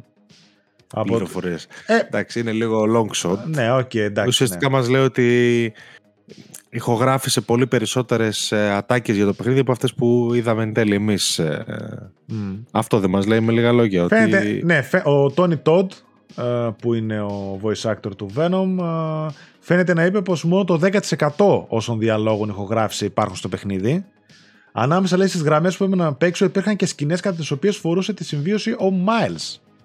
Σου λέει κόπηκε αυτό από το παιχνίδι, άλλαξε. Ο πρόσφατα λέει ο Jon Paquette, narrative director του παιχνιδιού, έχει αποκαλύψει τα εξής επίσης. Ότι επικεντρωνόμαστε στο Spider-Man 2 και το τι θα κάνουμε είναι να περιμένουμε να δούμε πώς θα αντιδράσουν οι θαυμαστές. Θα ακούσουμε τους θαυμαστές και θα αναρωτηθούμε ωραία τι θέλουμε πραγματικά. Τι θέλουν πραγματικά. Δηλαδή και καλά, λίγο και με αυτές τις δύο αιτήσεις μαζί, μήπως ας πούμε υπάρχει υλικό ήδη γυρισμένο για κάποιο expansion, για κάποιο standalone παιχνίδι με το Venom ή οτιδήποτε άλλο. OK, okay, εντάξει. το έχω ξαναπεί ότι, ότι... ότι αν δει κάποιος το arc του Venom στο παιχνίδι, δεν ξέρω πού μπορεί να χωρέσει ένα τέτοιο παιχνίδι. Οπότε για με, αυτό είναι για μένα το μεγαλύτερο εμπόδιο σε κάτι τέτοιο. Δηλαδή, όλη η συζήτηση ξεκινάει και σταματάει στο ότι ο Venom ξεκινάει από ένα σημείο στο Spider-Man, τελειώνει σε ένα σημείο στο Spider-Man. That's it. Δεν είναι ότι φεύγει ένα εξάμεινο, το χάνουμε από προσώπου γης και ξαφνικά θα δούμε τι έκανε ένα εξάμεινο που έλειπε. Τίποτα. Ο Venom είναι, έκανε αυτό, αυτό και αυτό και αυτό. Γεια σας. Ναι, ναι. Δηλαδή δεν ξέρω τι παιχνίδι μπορεί να σταθεί. Πρέπει να βγάλω παιχνίδι τελείως άκυρο. Τύπου να μην είναι κάνον. Να είναι σε φάση.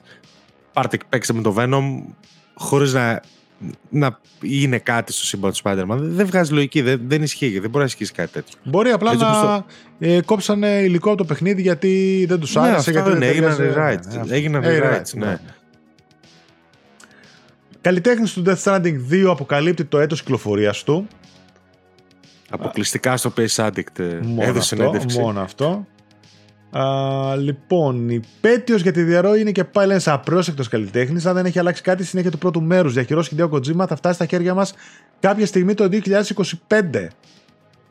Λέει εδώ πέρα έγραφε στο Art Station, στο βιογραφικό του. Το οποίο βέβαια Death Stranding 2 από ό,τι κατάλαβα θα έχει και τρέιλερ στα The Game Awards. Γιατί είδα εκεί πέρα ναι. κοκκολιτώσει εκεί πέρα κάτι. Πιθανότατα ναι, κάτι κινείται εκεί πέρα. Κάτι κινείται. Και θα είναι και μια καλή κυκλοφορία και για τη Sony αυτή και εννοείται ότι θα είναι καλή κυκλοφορία και για. Ναι. Για εμάς, γενικότερα προφανώς. Death Stranding το περιμένουμε σαν τρελή. Ναι, θα Αλλά... περίμενα ένα 24 να πω την αλήθεια. Κι εγώ και νομίζω ότι συνεχίζω το περιμένω. Δεν, ναι. δεν ξέρω αν μου λέει κάτι αυτή η είδηση. Μπορεί και να μου λέει βέβαια, αλλά πόσο. 25 δεν ξέρω, πολύ μακριά είναι. Το παιχνίδι φαίνονταν πολύ. Ναι. Εκτός αν ήταν τελείως. CGI teaser εκείνο CGI. in-engine teaser άσχετο σε φάση ότι φτιάχνουμε και Death Stranding. Κάπου κάποτε θα το δείτε. Αλλά νόμιζα ότι έχει κόψει αυτά η Sony. Οπότε δεν ξέρω. OK, okay, όταν έρθει. Ε, νέο μήνυμα από την Bloober Team για το Silent Hill 2 Remake. Καθησυχαστικό. Δεν μας είπε τίποτα. Ναι. Ε, στην ουσία τι είπανε, ε, μη μας ζαλίζετε, ρωτήστε την Konami, ξέρω εγώ. Ή πείτε στην Konami τα παράπονά σας. OK. Okay. Ναι, ναι, ναι, Ψώνησαν από σβέρακο και αυτοί που να ξέραν. Ως Bloober Team είμαστε περήφανοι να αποτελούμε μέρος των σχεδίων της Konami για τη σειρά Silent Hill. Μαζί με τον συνεργάτη μας, επιμελώς εργαζόμαστε στο να εξασφαλίσουμε ότι το Silent Hill 2 Remake θα πετύχει την καλύτερη ποιότητα. Εκ μέρους της ομάδας ανάπτυξής μας, θα θέλαμε να τονίσουμε ότι η ανάπτυξη προχωράει ομαλά και με βάση το σχέδιο. Καλό αυτό, θετικό. Αναγνωρίζουμε ότι πολλοί παίχτε σε όλο τον κόσμο αγωνιούν να μάθουν περισσότερα για το παιχνίδι και εκτιμούμε την αφοσίωσή σας. Ωστόσο, θα ζητούσαμε να είστε λίγο πιο υπομονετικοί. Μόλις η Konami ως εκδότης του παιχνιδιού μοιραστεί περισσότερες πληροφορίες, είμαστε σίγουροι ότι θα αξίζει την αναμονή. Ευχαριστούμε για την κατανόηση και την υπομονή. Γενικώς μας είπαν λίγο, μην μας τα. Μας έχετε ζαλίσεις τώρα. Ναι. Αφήστε να φτιάξουμε παιχνίδι. Έχουμε που έχουμε την Konami, έχουμε και εσάς. Ναι. Μ' άρεσε αυτό που είπε βέβαια ότι πάει κατά γράμμα τώρα. OK. Okay. Εντάξει. Ναι. το 24, τώρα πότε το 24. Αρχές το περιμέναμε περισσότερο. Για Μάρτιο βγήκαν κάτι leaks. Μπα, δεν το βλέπω. Τώρα πόσο απέχει. Ναι. Δεν ξέρω αν θυμάται η Konami πώς είναι να προωθεί ένα παιχνίδι. Εντάξει. Δεν ξέρω, δηλαδή, τι να θυμάται. Τι προώθηση θα κάνει, πώς θα το. Σε φάση, ε, παιδιά, την άλλη εβδομάδα βγάζουμε Silent Hill 2. Κάπως έτσι φαντάζομαι. Δεν, δεν νιώθω ότι ξέρουν τι να κάνουμε ένα παιχνίδι πλέον. Τι είναι αυτό; Τι, τι είναι αυτό; Ε, δεν είναι. Θυμήθηκα τώρα την ε, την έχεις δει τη χειρότερη ε3 στην ιστορία της ε3 που είναι της Konami παρουσίαση; Άστο, είναι. Δεν είναι. Ναι, ναι, άστο, είναι τραγέλαφος. Δεν ε, είναι παλιά, δεν είναι παλιά. Παλιά. Εντάξει, δεν θυμάμαι ποια χρονιά ήταν, αλλά ξέρω πώς ήταν καμία δεκαετία πριν. Άμα μια δεκαετία μπορεί και να μην θυμάμαι. Ναι, δεν θυμάμαι okay. πότε έχει πότε ήταν. Αλλά okay. ήταν τραγέλαφος. Δεν τώρα μου στο μυαλό διάφορα. Ε, από τότε έτσι έμενε, δεν άλλαξε και τίποτα. Uh, Capcom. Έρχονται και άλλα Resident Evil remakes, φίλτατε Alex. Το παρόν λέει στην εκδήλωση. Να συζητήσει ακριβώς το ίδιο. Α, ναι. Νομίζω ναι. Ερωτη... Το, δηλαδή το λένε συνέχεια. Κά, κάπου, κάπου, κάπου το λένε συνέχεια. Ωραία. Το παρόν στην εκδήλωση PlayStation Partners Awards έδωσε ο director της Capcom για Zero Ampo. Κατά τη διάρκεια αυτής ανέφερε ότι το επόμενο remake ενός Resident Evil θα γίνει γνωστό την ώρα που πρέπει. Ερωτηθείς για το εάν ετοιμάζονται πολλά remakes, απάντησε καταφατικά. Συμπλήρωσε ότι και τα τρία πρόσφατα remakes σειράς που κυκλοφόρησαν έτυχαν εξαιρετικής αποδοχής και είναι χαρούμενος που το προσφέρει περισσότερα στο κοινό. Απέφυγε ωστόσο να κατονομάσει το επόμενο Resident Evil Remake και έκλεισε παρακινώντας τους gamers να είναι σε αναμονή μελλοντικής ανακοίνωσης. Εντάξει, Ποιο επόμενο remake θα ήθελες, Scott Veronica; Ε, το Scott Veronica είναι, δεν είναι. Νομίζω Εγώ σου έχω ξαναπεί, θα ήθελα να τους δω να δοκιμάζουν τις δυνάμεις τους σε αδύναμα παιχνίδια, ας πούμε στο 5, στο 6 και να τα κάνουν καλά, εκεί θα τους παραδεχτώ. Α πούμε, το να βελτιώσει το Resident Evil 4 τόσο πολύ είναι μεγάλη μαγιά, αλλά είναι και το ίδιο το παιχνίδι το εξαιρετικό, εξαιρετικό το πρωτότυπο. Ναι. Θα ήθελα να τους δω να παίρνουν ένα κακό παιχνίδι και να το κάνουν πολύ καλό. Γιατί ας πούμε πήραν το Resident Evil 3 το οποίο θεωρείται νομίζω τα παλιά το πιο αδύναμο και το έκανα ακόμα πιο αδύναμο. Ναι. Ε, παρότι το διασκέδασα και τα λοιπά, μεταξύ μας είναι αδύναμο παιχνίδι το Resident Evil 3 Remake σε σχέση με το 2 και με το 4 ιδίως.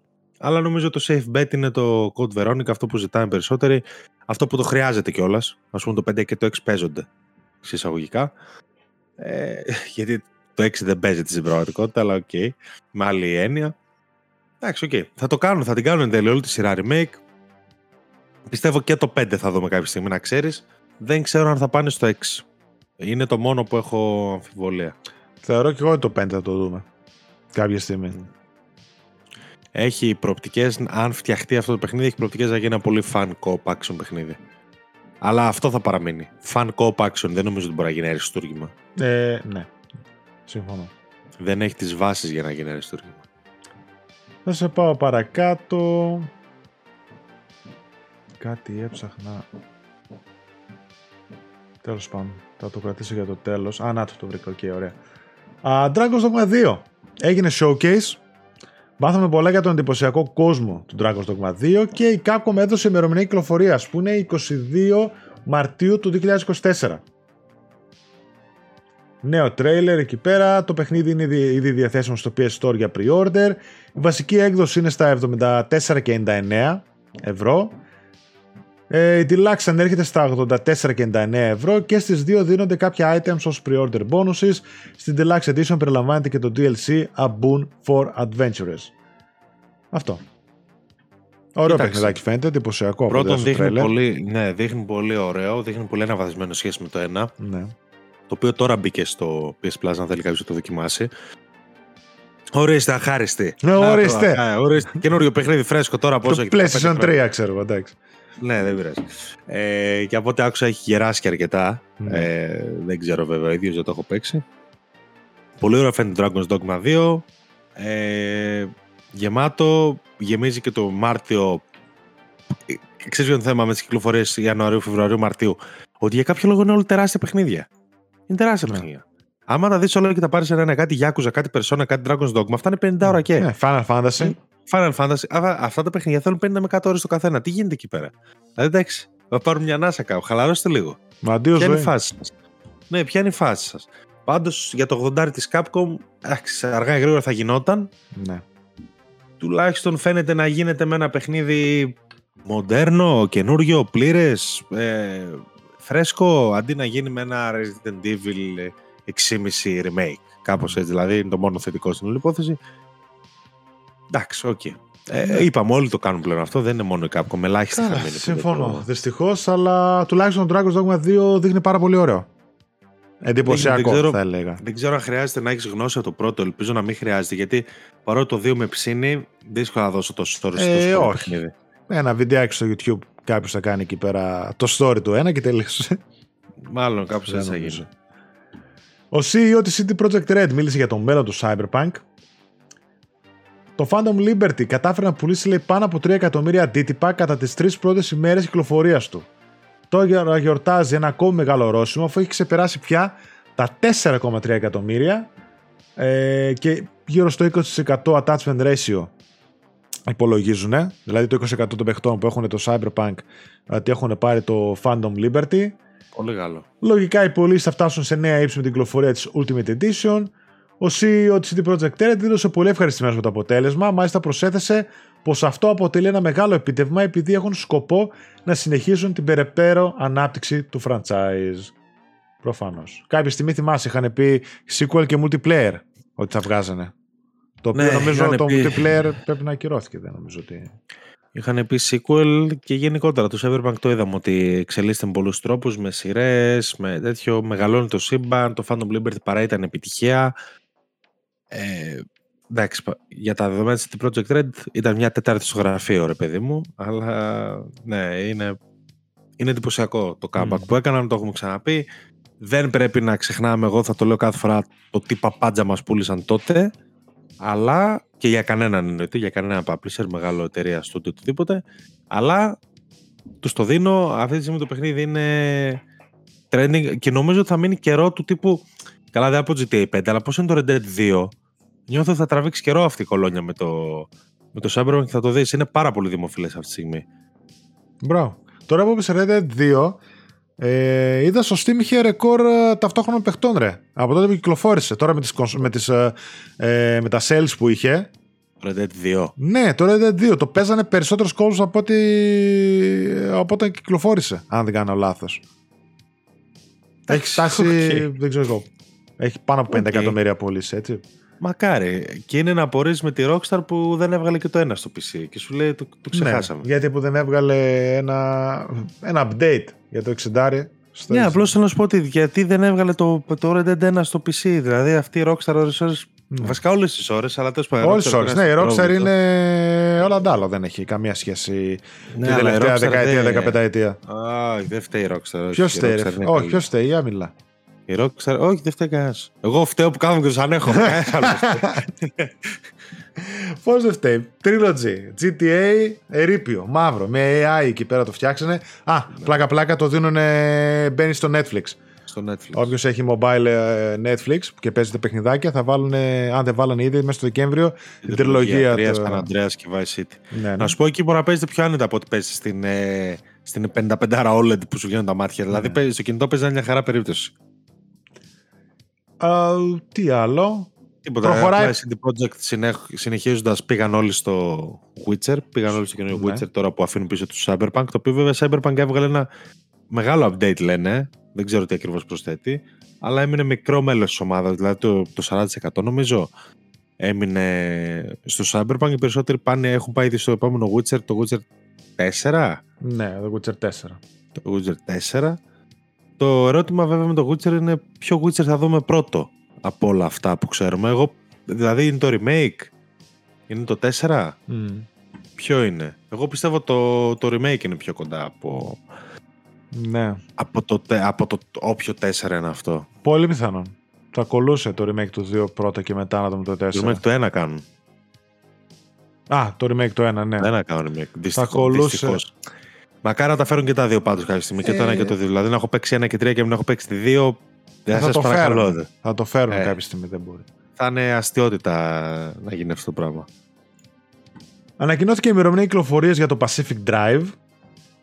Μια μικρή αναβολή είχε πάρει το console exclusive indie του PlayStation 5. Αποκτά, αποκτά ημερομηνία κυκλοφορίας. Έτσι στις 22 Φεβρουαρίου το ιδιαίτερο first person driving survival game θα γίνει διαθέσιμο στο κοινό. Για το παιχνίδι θα γίνει διαθέσιμο και μια Retail Deluxe Edition. Ε, ωραίο έτσι, reversible ε, cover. Τι άλλο έχει; Founder's Journal, τι λέει, Full Game Plus Deluxe Edition Sleeve, 3 Art Cards και In-Game Cosmetics, OK, okay. μια χαρά. 45 δολάρια η τιμή στις ΗΠΑ, θα δούμε αν θα τη δούμε στη χώρα μας, Ευρώπη γενικότερα. Ε, είναι τα παιχνιδάκια που μου έχουν κεντρίσει το ενδιαφέρον. Από τα indie που μου έχουν κεντρίσει το ενδιαφέρον. Έχει μεγάλο, έχει πολύ ιδιαίτερο κόνσεπτ. Ναι. Δεν ξέρω αν έχω δει αρκετά για να πω αν είναι του, της φάσης μου, να το πω απλά, δηλαδή αν είναι στα, στα παιχνίδια που θα με κρατούσαν, αλλά σίγουρα είναι κάτι διαφορετικό. Ελπίζω να πετύχει. Ναι. Ε, θα βάλω εδώ εμβόλυμο κάτι άλλο που πέτυχα τώρα. Βγάλανε release window trailer ε, το οποίο αυτό το είχα ξαναδεί το παιχνίδι. Έχει εδώ καιρό. Harold Halibut. Αν το Δεν ξέρω προσφέρω σωστά. Δεν ξέρω τι κάνει. Ε, στα πλαίσια του PC Gaming, ένα event που είχαν έδειξαν διάφορα παιχνίδια. Λοιπόν, ah, είναι, Harold είναι ένα handmade narrative game. Το τι ε, handmade; Handmade, άμα δεις τα γραφικά του, είναι έτσι σαν uh, αυτό το animation με πλαστελίνη. Έτσι ξέρεις που το φτιάχνουν, πώς είναι ας πούμε. Ωραία, το βλέπω τώρα, το stop ναι, motion. Corpse Bride uh, και τα λοιπά. Nightmare Before ναι. Christmas. Mary ε, Max, ναι. Ναι, ναι, δείχνει φανταστικό, πανέμορφο. Ε, έχει να κάνει λέει με τη φιλία και τη ζωή πάνω σε ένα λέει σαν πόλη διαστημόπλιο το οποίο έχει βυθιστεί σε έναν εξωγήινο ωκεανό. Δηλαδή είναι και πολύ ναι. ιδιαίτερο το κόνσεπτ. Και φαίνεται ότι είναι έτσι ένα adventure παιχνίδι, ρετροφουτουριστικό παιχνίδι, ώστε προσπαθεί ο τύπος εδώ πέρα να βρει το πραγματικό νόημα του, του home, του, του σπιτιού δηλαδή ας το πούμε έτσι. Έρχεται για το PlayStation 4 και το PS5 αρχές του 24. Μ' άρεσε πάρα πολύ αυτό το παιχνιδάκι, έτσι όπως το βλέπω. Πολύ όμορφο φαίνεται. Ναι. Επίσης, άσχετο επίσης, αλλά μιας που πετάμε εμβόλυμα, η From Software είπε ότι απέχει λίγο το, το Shadow of the Tree DLC του Elden Ring. Οπότε μάλλον, μάλλον δεν θα περίμενα στέσεις να το δω στα The Game Awards. Για να το λένε αυτοί τώρα έτσι. Δεν ξέρω τι εννοεί και η From Software με την παραγωγικότητά της. Δεν ξέρω τι εννοεί. Απέχει αρκετά. Μπορεί να είναι ότι απέχει 3,5 μήνες, ξέρω εγώ. Ναι. Αλλά τα αναφέρω γιατί το, το είπαν σε public statement, ρε παιδί μου, σε official statement. Αχα. Δεν το, δεν το πήρε το μάτι μου. Ναι. Το Beyond Good and Evil 20th uh, Anniversary Edition. Ρε Ubisoft, μια δουλειά κάνε. Σε παρακαλώ, όχι πολλές. Κάνε μία δουλειά από όλες. Τρελάκιας. Κάνε μία δουλειά σωστά. Δεν ανακοινώθηκε, διέρευσε όλα, όλα μαζί. Δεν. Screenshots και gameplay περιεχόμενο ανέβηκε στα media από διάφορους συνδρομητές του Ubisoft Plus, καθώς μέσω αυτού λέει μπόρεσαν να παίξουν την επερχόμενη έκδοση. Δηλαδή, μάλλον το κάναν publish νωρίτερα. Κάτι έγινε και μπαίνανε, παίζανε οι παίχτες Όλα τα βίντεο διαγράφηκαν και έγινε copyright claims κτλ. Και εξαφανίστηκε το παιχνίδι από το Ubisoft Plus. Και μετά βγήκε η ίδια εταιρεία και το ανακοίνωσε επίσημα ότι έρχεται σύντομα. 4K60 σου λέει βελτιωμένα γραφικά, χειρισμός και ήχο καθώς και εντελώς νέα χαρακτηριστικά αυτόματης και cross-save αποθήκευσης. Έχει κάνει η έκδοση του εμφάνιση στο Xbox Store ε, Αποκλειστικές νέες ανταμοιβές, καθώς εξερευνείται τον πλανήτη, δωρεάν. Κοίταξε τώρα, αυτό φαντάζομαι ότι βασικά ποιο θα είναι το θέμα. Έχει backwards compatibility στο Xbox; Το συγκεκριμένο δεν νομίζω. Νομίζω πως όχι. Δεν όχι. Νομίζω πως όχι. Είπα μην πάει πάλι τζάμπα update στο Xbox και μπεις πληρώνουμε δεν ξέρω. Τα κερατιάτικα, αλλά κοίταξε εγώ το Beyond Good and Evil θέλω να το παίξω γενικά. Βέβαια από αυτά τα λίγο υλικό που βγήκε online και το είδα δεν φαίνεται ιδιαίτερη αναβάθμιση ώστε να αντέξω να ναι, το παίξω ναι. στην πραγματικότητα. Θα μου πεις έπαιξε με τα Gear 1. Εντάξει, OK, okay, άλλο το ένα, άλλο το άλλο. Ε, Πάντως θα ήθελα να το δω λίγο. Ε, βέβαια η τύπη δηλαδή, ξέρεις ωραία, το έχεις αυτό. Αλλά εφόσον δεν έχεις να πεις κάτι για το 2, συγκρατήσου λίγο Ubisoft, hold your horses που λένε και βγάλε μια ανακοινωσούλα μαζί, ένα τρέιλερ, κάτι, αν έχεις κάποια στιγμή το 2 να μας δείξεις. Το 2 είναι το, το παιχνίδι με το μεγαλύτερο κύκλο ανάπτυξης, νομίζω. Έχει πόσα ναι, χρόνια που παίρνει αναβολές. Ωραία, και τι, και τι προσπαθεί να κάνει τώρα ουσιαστικά. Προσπαθεί να βγάλει το ένα για καινούριες γενιές, να το δούμε κι άλλοι. Ναι. Να αποκτήσουμε hype για συνέχεια την οποία συνέχεια δεν είναι σε θέση να δημιουργήσουν. Ρε παιδιά. Δεν περίμενα καν να ασχοληθεί, να πω την αλήθεια. Δηλαδή αυτό με μου κάνει. περίμενα να ασχοληθεί. Αλλά εφόσον ασχολείσαι, θα περίμενα να τα συνδυάσεις κάπως αυτά τα δύο. Mm. Παιδιά, του χρόνου, το χρόνο του Δεκέμβριο βγάζουμε το Beyond Good and Evil 2, ό,τι είναι τώρα, και τώρα σε ένα μήνα πάρτε το Beyond Good and Evil ένα remaster να το παίξετε να το δείτε. Δηλαδή τώρα τι κάνει, απλά δημιουργεί hype και μετά να μας το πάρει πίσω. Ε, Τέλος πάντων, εντάξει. Πολύ περίεργη κίνηση εμπορικά μου φαίνεται αυτή, γιατί ούτως άλλως δεν ξέρω τι περιμένει να πουλήσει από μόνο του ένα remaster του Beyond Good and Evil το οποίο δεν ε, Ναι, κανονικά αυτό είναι μονάχα για να σου ζεστάνει ρε παιδί μου το έδαφος ε, για, για το sequel. Πράγμα, αυτό το για, για, ποιο πράγμα. για ποιο πράγμα μου το ζεστάνε έδαφος; Άντε μου το ζέστανε. δεν ξέρω. Α, και μια είδηση την οποία την αναφέραμε βέβαια στην αρχή στις κυκλοφορίες ότι το Resident Evil 4 VR Mode καταφθάνει στο PlayStation VR 2 8 Δεκεμβρίου, δωρεάν για τους κατόχους του παιχνιδιού. Μπλα μπλα μπλα. Οκ. Τέλεια. Αυτά. Από νεάκια. Ναι. Α, πάμε now playing. Πάμε. Ωραία. Εγώ δεν έχω τίποτα. Γιατί έλειπα και σε ταξίδι και τα λοιπά. Τρεις ταινίουλες είδα.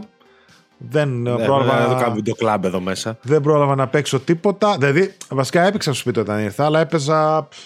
Έβαζα δύο αγώνες WRC, δύο αγώνες έπαιζα ε, το Motorfest, ε, τέτοια. Δηλαδή έπαιζα λίγο από ναι. τέτοιου είδους παιχνίδια.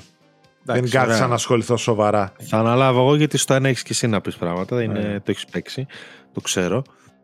Ξεκινάω από ένα παιχνίδι το οποίο απογοητεύτηκα λίγο από τον εαυτό μου, μάλλον δεν ξέρω, από το unpacking. το, οποίο, το οποίο κάπου στο τρίτο level ένιωσα ότι φτάνει για μένα, ότι έχω δει αρκετά. Δηλαδή, ναι. Περίμενα θα είναι κάτι πιο χαλαρωτικό. Έχει πολύ ωραίο narrative, του το δίνω, δηλαδή ο τρόπος με τον οποίο σου λέει την ιστορία του μέχρι εκεί που φτάσε τουλάχιστον και φαντάζομαι ότι συνεχίζει και επαυξάνει κιόλας. Είναι πάρα πολύ ωραίο που μαθαίνεις την ιστορία της πρωταγωνίστριά του μέσα, μέσω των ε, πραγμάτων που τοποθετείς στο χώρο. Για όποιον δεν ξέρει, αυτό είναι το unpacking. Σε πακετάρει κούτες, έχεις πράγματα και τα βάζεις σε χώρους. Και βάσει με τα πράγματα που βάζεις και εκεί που τα βάζεις, καταλαβαίνεις σε ποια φάση είναι η κοπέλα εκείνη τη στιγμή. Α πούμε, θα φτιάξει το πρώτο τη εφηβικό δωμάτιο, το πρώτο δωμάτιο που έμενε μόνη της, μετά, ας πούμε, όταν μετακόμισε, το πρώτο δωμάτιο με, τη, με σχέση της, με φίλες της, με, με, με. Το οποίο είναι φανταστικό σαν narrative, πάρα πολύ ωραία ιδέα και πραγματικά τους βγάζω το καπέλο. Αλλά ρε γαμώ το, ε, μόνος μου βαρέθηκα να το παίζω. Δηλαδή ε, έπαιξα τα πρώτα τρία επίπεδα και παρότι με ενδιαφέρε να δω ξέρεις τι υπάρχει από πίσω, ε, μου φαίνονταν μεγάλη εγκαρία από ένα σημείο και μετά. Δεν μου φάνηκε ούτε χαλαρωτικό, ούτε ξέρεις, go to παιχνίδι. Κάπως δεν με, δεν με κράτησε. Και στεναχωριέμαι γι' αυτό. Να, σίγουρα το προτείνω να το δείτε. Υπάρχει στο PS Plus Extra. Σίγουρα το προτείνω να το δείτε. Δηλαδή, κάποιον μπορεί να το κρατήσει. Εσύ το έχεις παίξει ολόκληρο. Ναι, ναι. Ναι, OK. Okay. Σίγουρα το προτείνω να το δείτε και να το δοκιμάσετε. Και νομίζω ότι θα έχει μεγάλο ενδιαφέρον να το παίξετε π.χ. Με, με την κοπέλα σας ή κάτι τέτοιο. Ε, αλλά όσο δεν είμαστε τόσο τυχεροί, τέλος πάντων, ε, και έπαιξα, το έπαιξα μόνος μου, δεν είχε. Πώς είμαι και μετά βαρέθηκα. Δηλαδή, αυξάνονται πολύ τα δωμάτια που πρέπει να βάλεις αντικείμενα, αυξάνονται πολύ τα αντικείμενα και γίνεται ένα περίεργο τουρλουμπούκι το οποίο δεν, δεν με ευχαριστούσε πλέον οπότε ήμουν σε φάση άστο, ίσως για κάποια άλλη στιγμή δεν ξέρω τι το θεωρώ πολύ καλό παιχνίδι σε αυτό που κάνει απλά ίσως για μένα η λούπα του δηλαδή η gameplay λούπα του δεν είναι για μένα μπήκα είδα όμως το story του. Δηλαδή, μπήκα είδα πώ εξελίσσεται και τι stages παίζει μετά και τι σημαίνει το καθένα. Έκατσα ώρα, διάβασα και μου άρεσαν πάρα πολύ αυτά που διάβασα. Δηλαδή, θα ήθελα να έχω τα κότσια να το πάμε στο τέλος, αλλά βαρέθηκα να τοποθετώ δοντόκρεμες. Δηλαδή, κουράστηκα. Κουράστηκα. Δεν το κάνω στην πραγματική ζωή. Άμα δεις ντουλάπα μου, θα το καταλάβεις. Πόσο, έτσι αν θυμάμαι καλά, δεν πρέπει να ήταν και πολύ μεγάλο. Δεν είναι μεγάλο, δεν είναι μεγάλο. Τρεις ώρες, τέσσερις ώρες, κάπου τόσο. Ναι. Εγώ έπαιξα μια μισά ώρα και κατάλαβα τι είναι το παιχνίδι. Δεν, δεν ήταν πλέον για μένα. Ναι. Δηλαδή, Εγώ, δεν... εμένα μου είχε αρέσει πολύ. Δεν το έπαιξα, το τερμάτισα και θεώρησα ότι έπαιξε κάτι ρε παιδί μου αναπάντεχα διαφορετικό από τα συνηθισμένα. Είναι, έτσι. Είναι, Αυτό που λες ότι ανοίγω κούτες και τοποθετώ μονάχα πράγματα στο δωμάτιο, φαντάζει τόσο απλοϊκό, φαντάζει τόσο βαρετό, που όμως από πίσω σου εξιστορεί έχει ένα narrative ας πούμε που υποβόσκει, που εμένα ρε παιδί μου, εντάξει, σαν ιστορία δεν είναι οσκάρικη, δεν είναι κάτι, σου λέει την ιστορία ενός ανθρώπου. ιστορία ενός ανθρώπου. Ναι. Πολύ ενδιαφέρον. Αλλά... Αυτή είναι η μαγεία του. Είναι κλασική ιστορία. Αυτή ακριβώς. Μ' άρεσε αυτή η μαγεία του στυλ πώς τα αντικείμενα ε, ναι. αντικατορπτίζουν, ρε παιδί μου, την προσωπικότητά μας και την πορεία της ζωής ενός ανθρώπου. Ναι. Πάει σε ένα σπίτι, ας πούμε, και δεν έχει τόσο χώρο να βάλει πλέον τα πράγματά της όταν συγκατοικεί και είναι πιο Μπράβο, δύσκολο. Ναι. Συμφωνώ, το είδα. Εγώ το πήγα το λέω για καλό. Το, το παράτησα εγώ αυτή τη στιγμή, δεν σημαίνει κάτι. Ναι. Δεν ήμουν εγώ τώρα σε φάση να κάθομαι να το ποθώ το τόκριμο. Ήθελα κάτι πιο. Ναι. κάτι άλλο. Είσαι ακριβώς. Το το, το προτείνω full. Καταλαβαίνω το συναίσθημά σου ακριβώς όπως όταν έπαιξα εγώ το. Αυτό που λέγανε όλοι ότι είναι κορυφαίο και εσύ επίσης. Ε, αλλά ρε, αυτό το με τις κάρτες. Στην το αρχή. Inscryption. Είναι το Inscryption. Α πούμε αυτό δεν μπόρεσα. Όσο και αν ήθελα, όσο και αν σαν παιχνίδι ήταν στα γούστα μου κτλ. Έπαιξα, έπαιξα δύο, τρεις ώρες. Αλλάζει πολύ μετά ναι, αυτό ναι. το θέμα. Το Inscryption γίνεται τελείως διαφορετικό παιχνίδι. OK, okay, ε, και όμως εγώ ρε παιδί μου δεν κατάφερα να περάσω το gate. Εντάξει, εννοείται, δεν είναι όλο και όλο το παιδί μου. Παρότι ναι. και το Inscryption να αναγνωρίζει και εσύ ότι έχει ενδιαφέρουσα ναι, ιδέα ναι, από πίσω. Όπως και εγώ για το Unpacking βαρέθηκα να το πάω μέχρι τέλους. Έκατσα, διάβασα την ιστορία, την είδα. Αξίζει η ιστορία να παιδευτείτε λίγο. Εγώ προσωπικά δεν είχα την όρεξη. Σου λέω, αν είχα, αν είχα ας πούμε, ένα δεύτερο άτομο το παίζω μαζί και να το συζητάμε, θα το έπαιζα. Σε καταλαβαίνω απόλυτα. Και εγώ έτσι μπάσα με το description. Εγώ πήγα στο YouTube όλο το παιχνίδι. Μετά. Έτσι για να δω ρε παιδί μου τι έχει τα λοιπά. Όντως το βρήκα εξαιρετικά ενδιαφέρον και τα twist και όλα αυτά που έχει, αλλά δεν ήμουν σε φάση. Δεν, ναι, ναι, ναι. δεν, δεν. Τυχαίνει. Ναι, Σπάνια τυχαίνει όμως. Συμφωνώ. Εντάξει, δείτε το unpacking, δεν χάνετε και κάτι. Είναι και στο έξτρα όσοι έχετε παίξει το.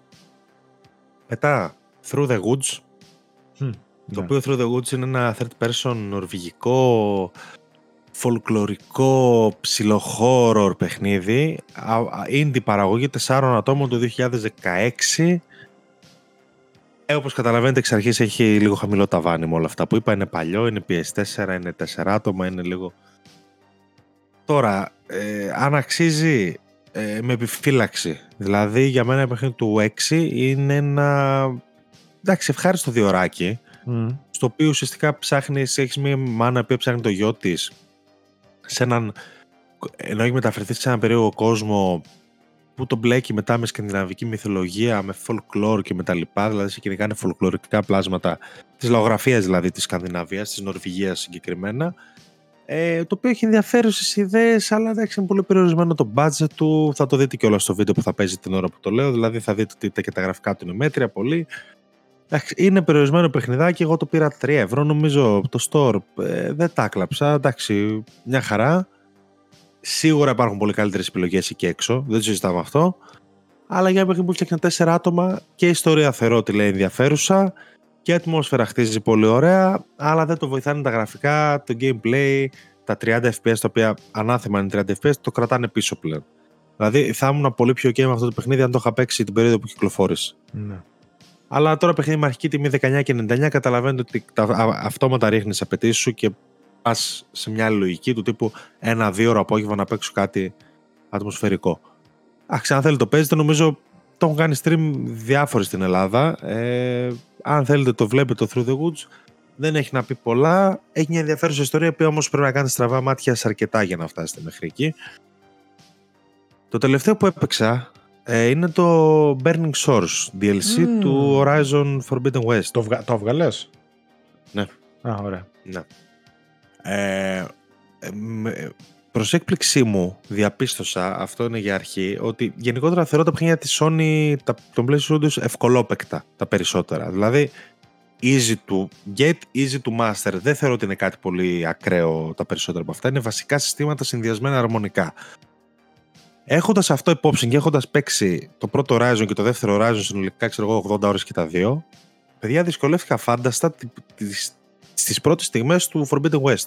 Και του το Burning Source. Και εγώ το ίδιο, ναι, ναι. Να το ξαναπιάσεις. Δηλαδή, ναι, δηλαδή.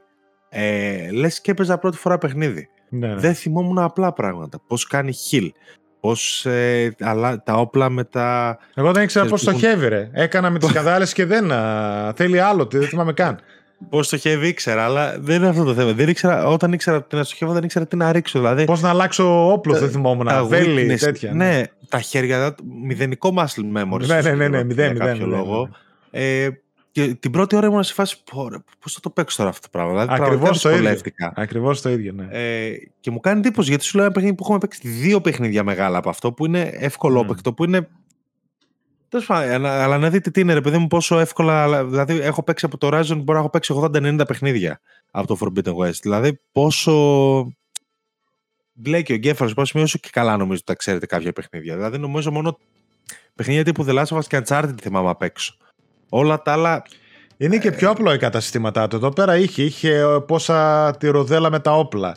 Κάθε όπλο ναι. είχε τα δικά του βέλη, δεν ξέρω τι άλλο. Τι όπλα έβαζες εκεί. Slow motion, όχι slow motion, ξέρω εγώ οτιδήποτε. Ναι, ναι, ναι. ναι. Εντάξει, είχε λίγο μπλέξιμο στην αρχή, δηλαδή την πρώτη μία ώρα δυσκολεύτηκα. Μετά το άφησα πίσω με αυτό το πράγμα και συνέχισα κανονικά, παίζοντας κανονικά. Ναι, τέλος πάντων, βέβαια δεν εμβάθυνα πολύ στο, στο crafting, στο RPG του πράγματος γενικότερα. Δηλαδή το έπαιξα περισσότερο σαν άξονα πέσαμε και μετά. Επειδή δεν είναι και πολύ μεγάλο, είπα τώρα ποιος μπαίνει στη δικασία πάλι.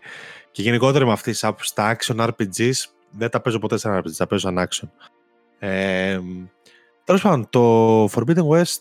Πάμε πάλι. Το Burning Shores του Forbidden West. Ε, αρχικά να πω ότι πανέμορφο. OK, okay, δηλαδή δεν. Ε, ό,τι και αν πούμε για τα παιχνίδια των PlayStation Studios, ότι επαναλαμβάνονται ότι από εδώ, από εκεί. Παιδιά, αυτά τα production values εγώ τα χρειάζομαι στην gaming ζωή μου πραγματικά. Δηλαδή δεν. Ε, τι να πω. Σοκ, σοκ και δέος σε πάρα πολλά σημεία του. Ε, Όπως ήταν βέβαια και το βασικό παιχνίδι εννοείται. Ε, και χωρίς να αλλάζει πάρα πολύ τη χρωματική του παλέτα, θα πω. Δηλαδή πάλι στα ίδια κινήθεια, αλλά κάτι είχε. Κάτι είχε. Και το έκανε να μοιάζει ξεχωριστό. Ε, αφήνοντας γραφικά και τεχνικά στην άκρη, ε, λέει ωραία ιστορία. Λέει ενδιαφέρουσα ιστορία το, το Burning Source. Ε, σου κρατάει το ενδιαφέρον. Έχει ωραίες προεκτάσεις.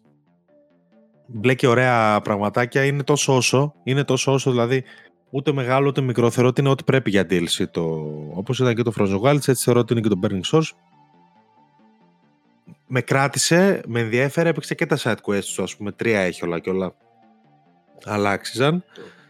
Ε, οι καινούργιοι χαρακτήρες δεν με ενθουσίασαν. Γενικότερα το, το franchise του Horizon για μένα έχει θέμα στους χαρακτήρες. Εγώ θα, θα εμμείνω σε αυτό. Δεν, δεν, τους περισσότερους θεωρώ πολύ κακέκτυπα και αδιάφορους ή τουλάχιστον πολύ μονοδιάστατους θα πω, αν όχι κακούς, μονοδιάστατους τουλάχιστον, ακόμα και την Aloy, το έχω ξαναπεί. Και εδώ δεν αλλάζει κάτι για την Aloy. Ε, παραμένει το ίδιο μονοδιάστατη και καλούλα και γλυκούλα και να σώσω και να βοηθήσω και να κάνω και να ράνω που OK, okay, εντάξει, φύγε μου ριγλίτσα από εδώ, ε, θα φτάνω να τις λέω πλέον, σε φάση κάνε κάτι, get a life τέλος πάντων. Προσπαθούν να τις δώσουν live οι αλήθιανοι developers με, το, με τη σχέση που αναπτύσσεται με την ε, δεν θυμάμαι πώς τη λένε, Σεκουά, κάτι τέτοιο. Σεκουά, κάπως έτσι Ναι. Ε, δεν θεωρώ forced ε, την όλη ε, φάση που παίζει μεταξύ τους. Δεν θέλω να δώσω πολύ, αν και οι περισσότεροι το ξέρουν πλέον, έγινε πολύ δώρος. Δεν θεωρώ πολύ forced αυτό που εξελίσσεται μεταξύ τους. Δεν το θεωρώ και απαραίτητο. Δηλαδή, ε, δεν θεωρώ ότι έδωσε κάτι, ότι έφερε κάτι στην ΕΛΟΕ. Δεν θεωρώ ότι της έδωσε μια άλλη προσωπικότητα, κάποιο layer στην υπάρχουσα προσωπικότητά της. Ε, πέρασε και δεν ακούμπησε νομίζω. Ακριβώς, ακριβώς. Ναι. Ε, δηλαδή λίγο ήταν δεν ήταν, ναι, δεν... δεν αλλάζει κάτι. Πήγανε να δώσουν λίγο βάθος, λίγο έτσι περισσότερο στην αλόη, που νομίζω ναι. ότι ο χαρακτήρας ήταν τέτοιος. Από την αρχή δηλαδή του εκεί καλά. Εγώ ναι, είμαι δεν... μόνος να σώσω τον κόσμο και ας πούμε. Όχι, όχι, δεν θα με πείραζε καθόλου να αποκτήσει και μια τέτοια πτυχή προσωπικότητας. Απλώς το συγκεκριμένο, δηλαδή σου δίνει μια επιλογή στο τέλος. Η οποία ναι. και την κάνεις, την κάνεις, τελειώνει το παιχνίδι. Δεν αλλάζει κάτι από εκεί πέρα για να δεις πώς εξελιχθεί κάτι. Οπότε τίποτα. Πολύ κακό για το τίποτα θα πω εγώ. Ναι. Εγώ πήγα, εγώ in with it, δηλαδή το πήγα full way, όσο μου δίνεται all way, το πήγα, όσο με άφηνε το πήγα, αλλά απλά περισσότερο πήρε για να δω τι θα γίνει. Δεν θεωρώ ότι ήμουν invested σε όλο αυτό το πράγμα. Ε, ιδιαίτερη μνήμα αξίζει σίγουρα στο τελευταίο boss fight, το οποίο έχει τρομακτική κλίμακα. Τρομακτική κλίμακα, ακόμα και για, το, για ένα τέτοιο franchise όπως, η, όπως το Horizon, Δηλαδή η κλίμακα του πρώτου boss του Spider-Man 2 και η κλίμακα αυτού του boss εδώ πέρα είναι παιδιά λόγοι που εγώ προσωπικά δηλώνω σονάκια και το, και το περηφανέω κιόλας, πώς να το πω. Όχι με την αρνητική έννοια τώρα, με την έννοια ότι μου αρέσουν πάρα πολύ τα παιχνίδια της φυσικά, έτσι, με αυτή την έννοια το λέω. Δηλαδή αυτά τα set pieces και αυτά τα bosses δύσκολα τα συναντάς. Ε, υποθέτω ότι κάτι αντίστοιχο θα συναντήσω όταν παίξω και το Final Fantasy 16, βέβαια, που μιλάνε για τέτοια κλίμακα στα bosses. Δεν το έχω παίξει ακόμα, δεν ξέρω. Αλλά νομίζω ότι είναι το πιο εντυπωσιακό boss όλου του Horizon το, το τελευταίο του μέχρι τώρα. Δηλαδή από ό,τι έχουμε δει από τη σειρά, εκεί δίνει ρέστα. Η Γκερίλα, αδιανόητο production values.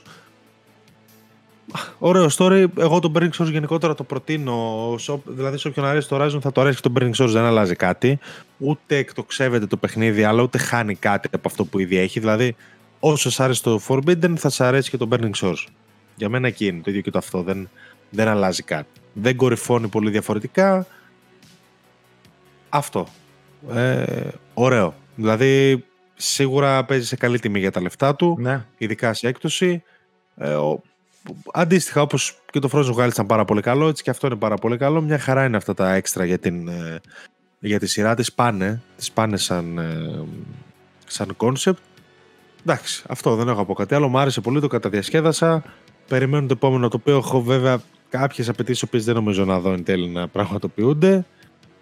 Και από εκεί και πέρα δεν ξέρω τι μου έχει μείνει απλές συνιστότητες. Νομίζω ότι ήταν ε, την τελευταία κρεμότα που είχα. Τώρα απλά περιμένω. Δηλαδή τέλος. Όλοι περιμένουμε και κανείς δεν ξέρει τι. Όλοι τώρα περιμένουμε κάθομαι. έτσι. Τώρα κάθομαι και περιμένω τον Death Stranding, ίσως. Δεν ξέρω. Ε, δεν είναι PlayStation Studios αυτό όμως. Ε, εντάξει, ωραία. Τι περιμένεις; Ε, τότε δεν περιμένω τίποτα.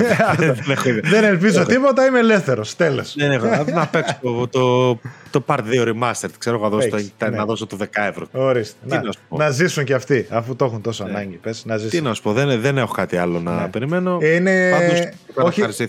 Είναι ένα πολύ ωραία παρατήρηση αυτή που ήρθε και που την έχουμε ξαναπεί βέβαια. Και το μεγάλο κρίμα που λέμε ότι ε, δεν ξέρουμε τι να περιμένουμε από τα PlayStation Studios πλέον. Ναι, τίποτα. Δεν ξέρουμε τίποτα. Είμαστε απλά στο άγνωστο, μαύρο, δεν ξέρω. Πίνουν καφέ, φτιάχνουν, προφανώς φτιάχνουν κάτι, αλλά ε, τι είναι αυτό; Φαντάζομαι θα κάτι, DLC, θα το χρόνο. DLC του Spider-Man ε, υπολογίζω εγώ. Δεν έχω ιδέα. Ε, ούτε εγώ. Ναι, δεν έχω ιδέα. Ούτε εγώ. Λοιπόν, αυτά. αυτά. Και Ωραία. να ξέρεις ότι παίζω ήδη το Tales Noir Όπα. Όπα. Κουμπί, γιατί ναι, ωραία. ξέρω μας ενδιαφέρει και τους ωραία, δύο. Ωραία, ωραία, ωραία, ωραία. ωραία. Αυτά. Το οποίο, παραπιπτόντως, το έλεγαν Backbone κάποτε, έχει αλλάξει όνομα. Α, κάτσε ρε. Το... Εγώ σαν Backbone και το Tales νόμιζα ότι ήταν διαφορετικά παιχνίδια. Είναι το ίδιο. Το ίδιο είναι. Άντε ρε. Ναι. Άρα είναι της Πέντουλο αυτό που που λέγανε ότι έχει καθυστερήσει κάτι ή λάθος πάλι. Τώρα δεν ξέρω. Ναι. Τέλος πάντων, άστο, οκ, μπορεί να μπερδεύω και εγώ διάφορα. Μάλιστα, ωραία. Αυτά. Αυτά. Μια χαρά. Και σήμερα ευχαριστούμε πολύ τα παιδιά που είχαν την όρεξη και την υπομονή ε, να μας ακούσουν. Διπλά όσοι μας ακούσαν από την αρχή μέχρι το τελευταίο λεπτό. Σχόλια, παρατηρήσεις. Όσοι μας ακούσατε χωρίς να με κράξετε στα σχόλια εκεί που έκανα τώρα. Τα θέλουμε. τα σχόλια τα θέλουμε. Ε, οτιδήποτε παρατηρήσεις, ε, διαφωνίες, θετικές, αρνητικές, οτιδήποτε. Όλα, όλα τα θέλουμε τα σχόλια, παιδιά. Μας βοηθούν να τα διαβάζουμε. Τα απαντώ, καμιά φορά απαντώ αργά. Μπορεί να πάει Τετάρτη, Πέμπτη για να καθίσω να διαβάσω όλα τα σχόλια και να απαντήσω. Αλλά κάθομαι και τα διαβάζω όλα, να ξέρετε. Και απαντώ στα περισσότερα τουλάχιστον ή έστω μια καρδούλα θα τη ρίξω, ρε παιδί μου έτσι. Άντε, yeah. πάρτε μια καρδούλα. Αυτά. Τα λέμε. Τα λέμε, παιδιά. Φιλάκια. Ciao, ciao. Ciao. Bye, bye.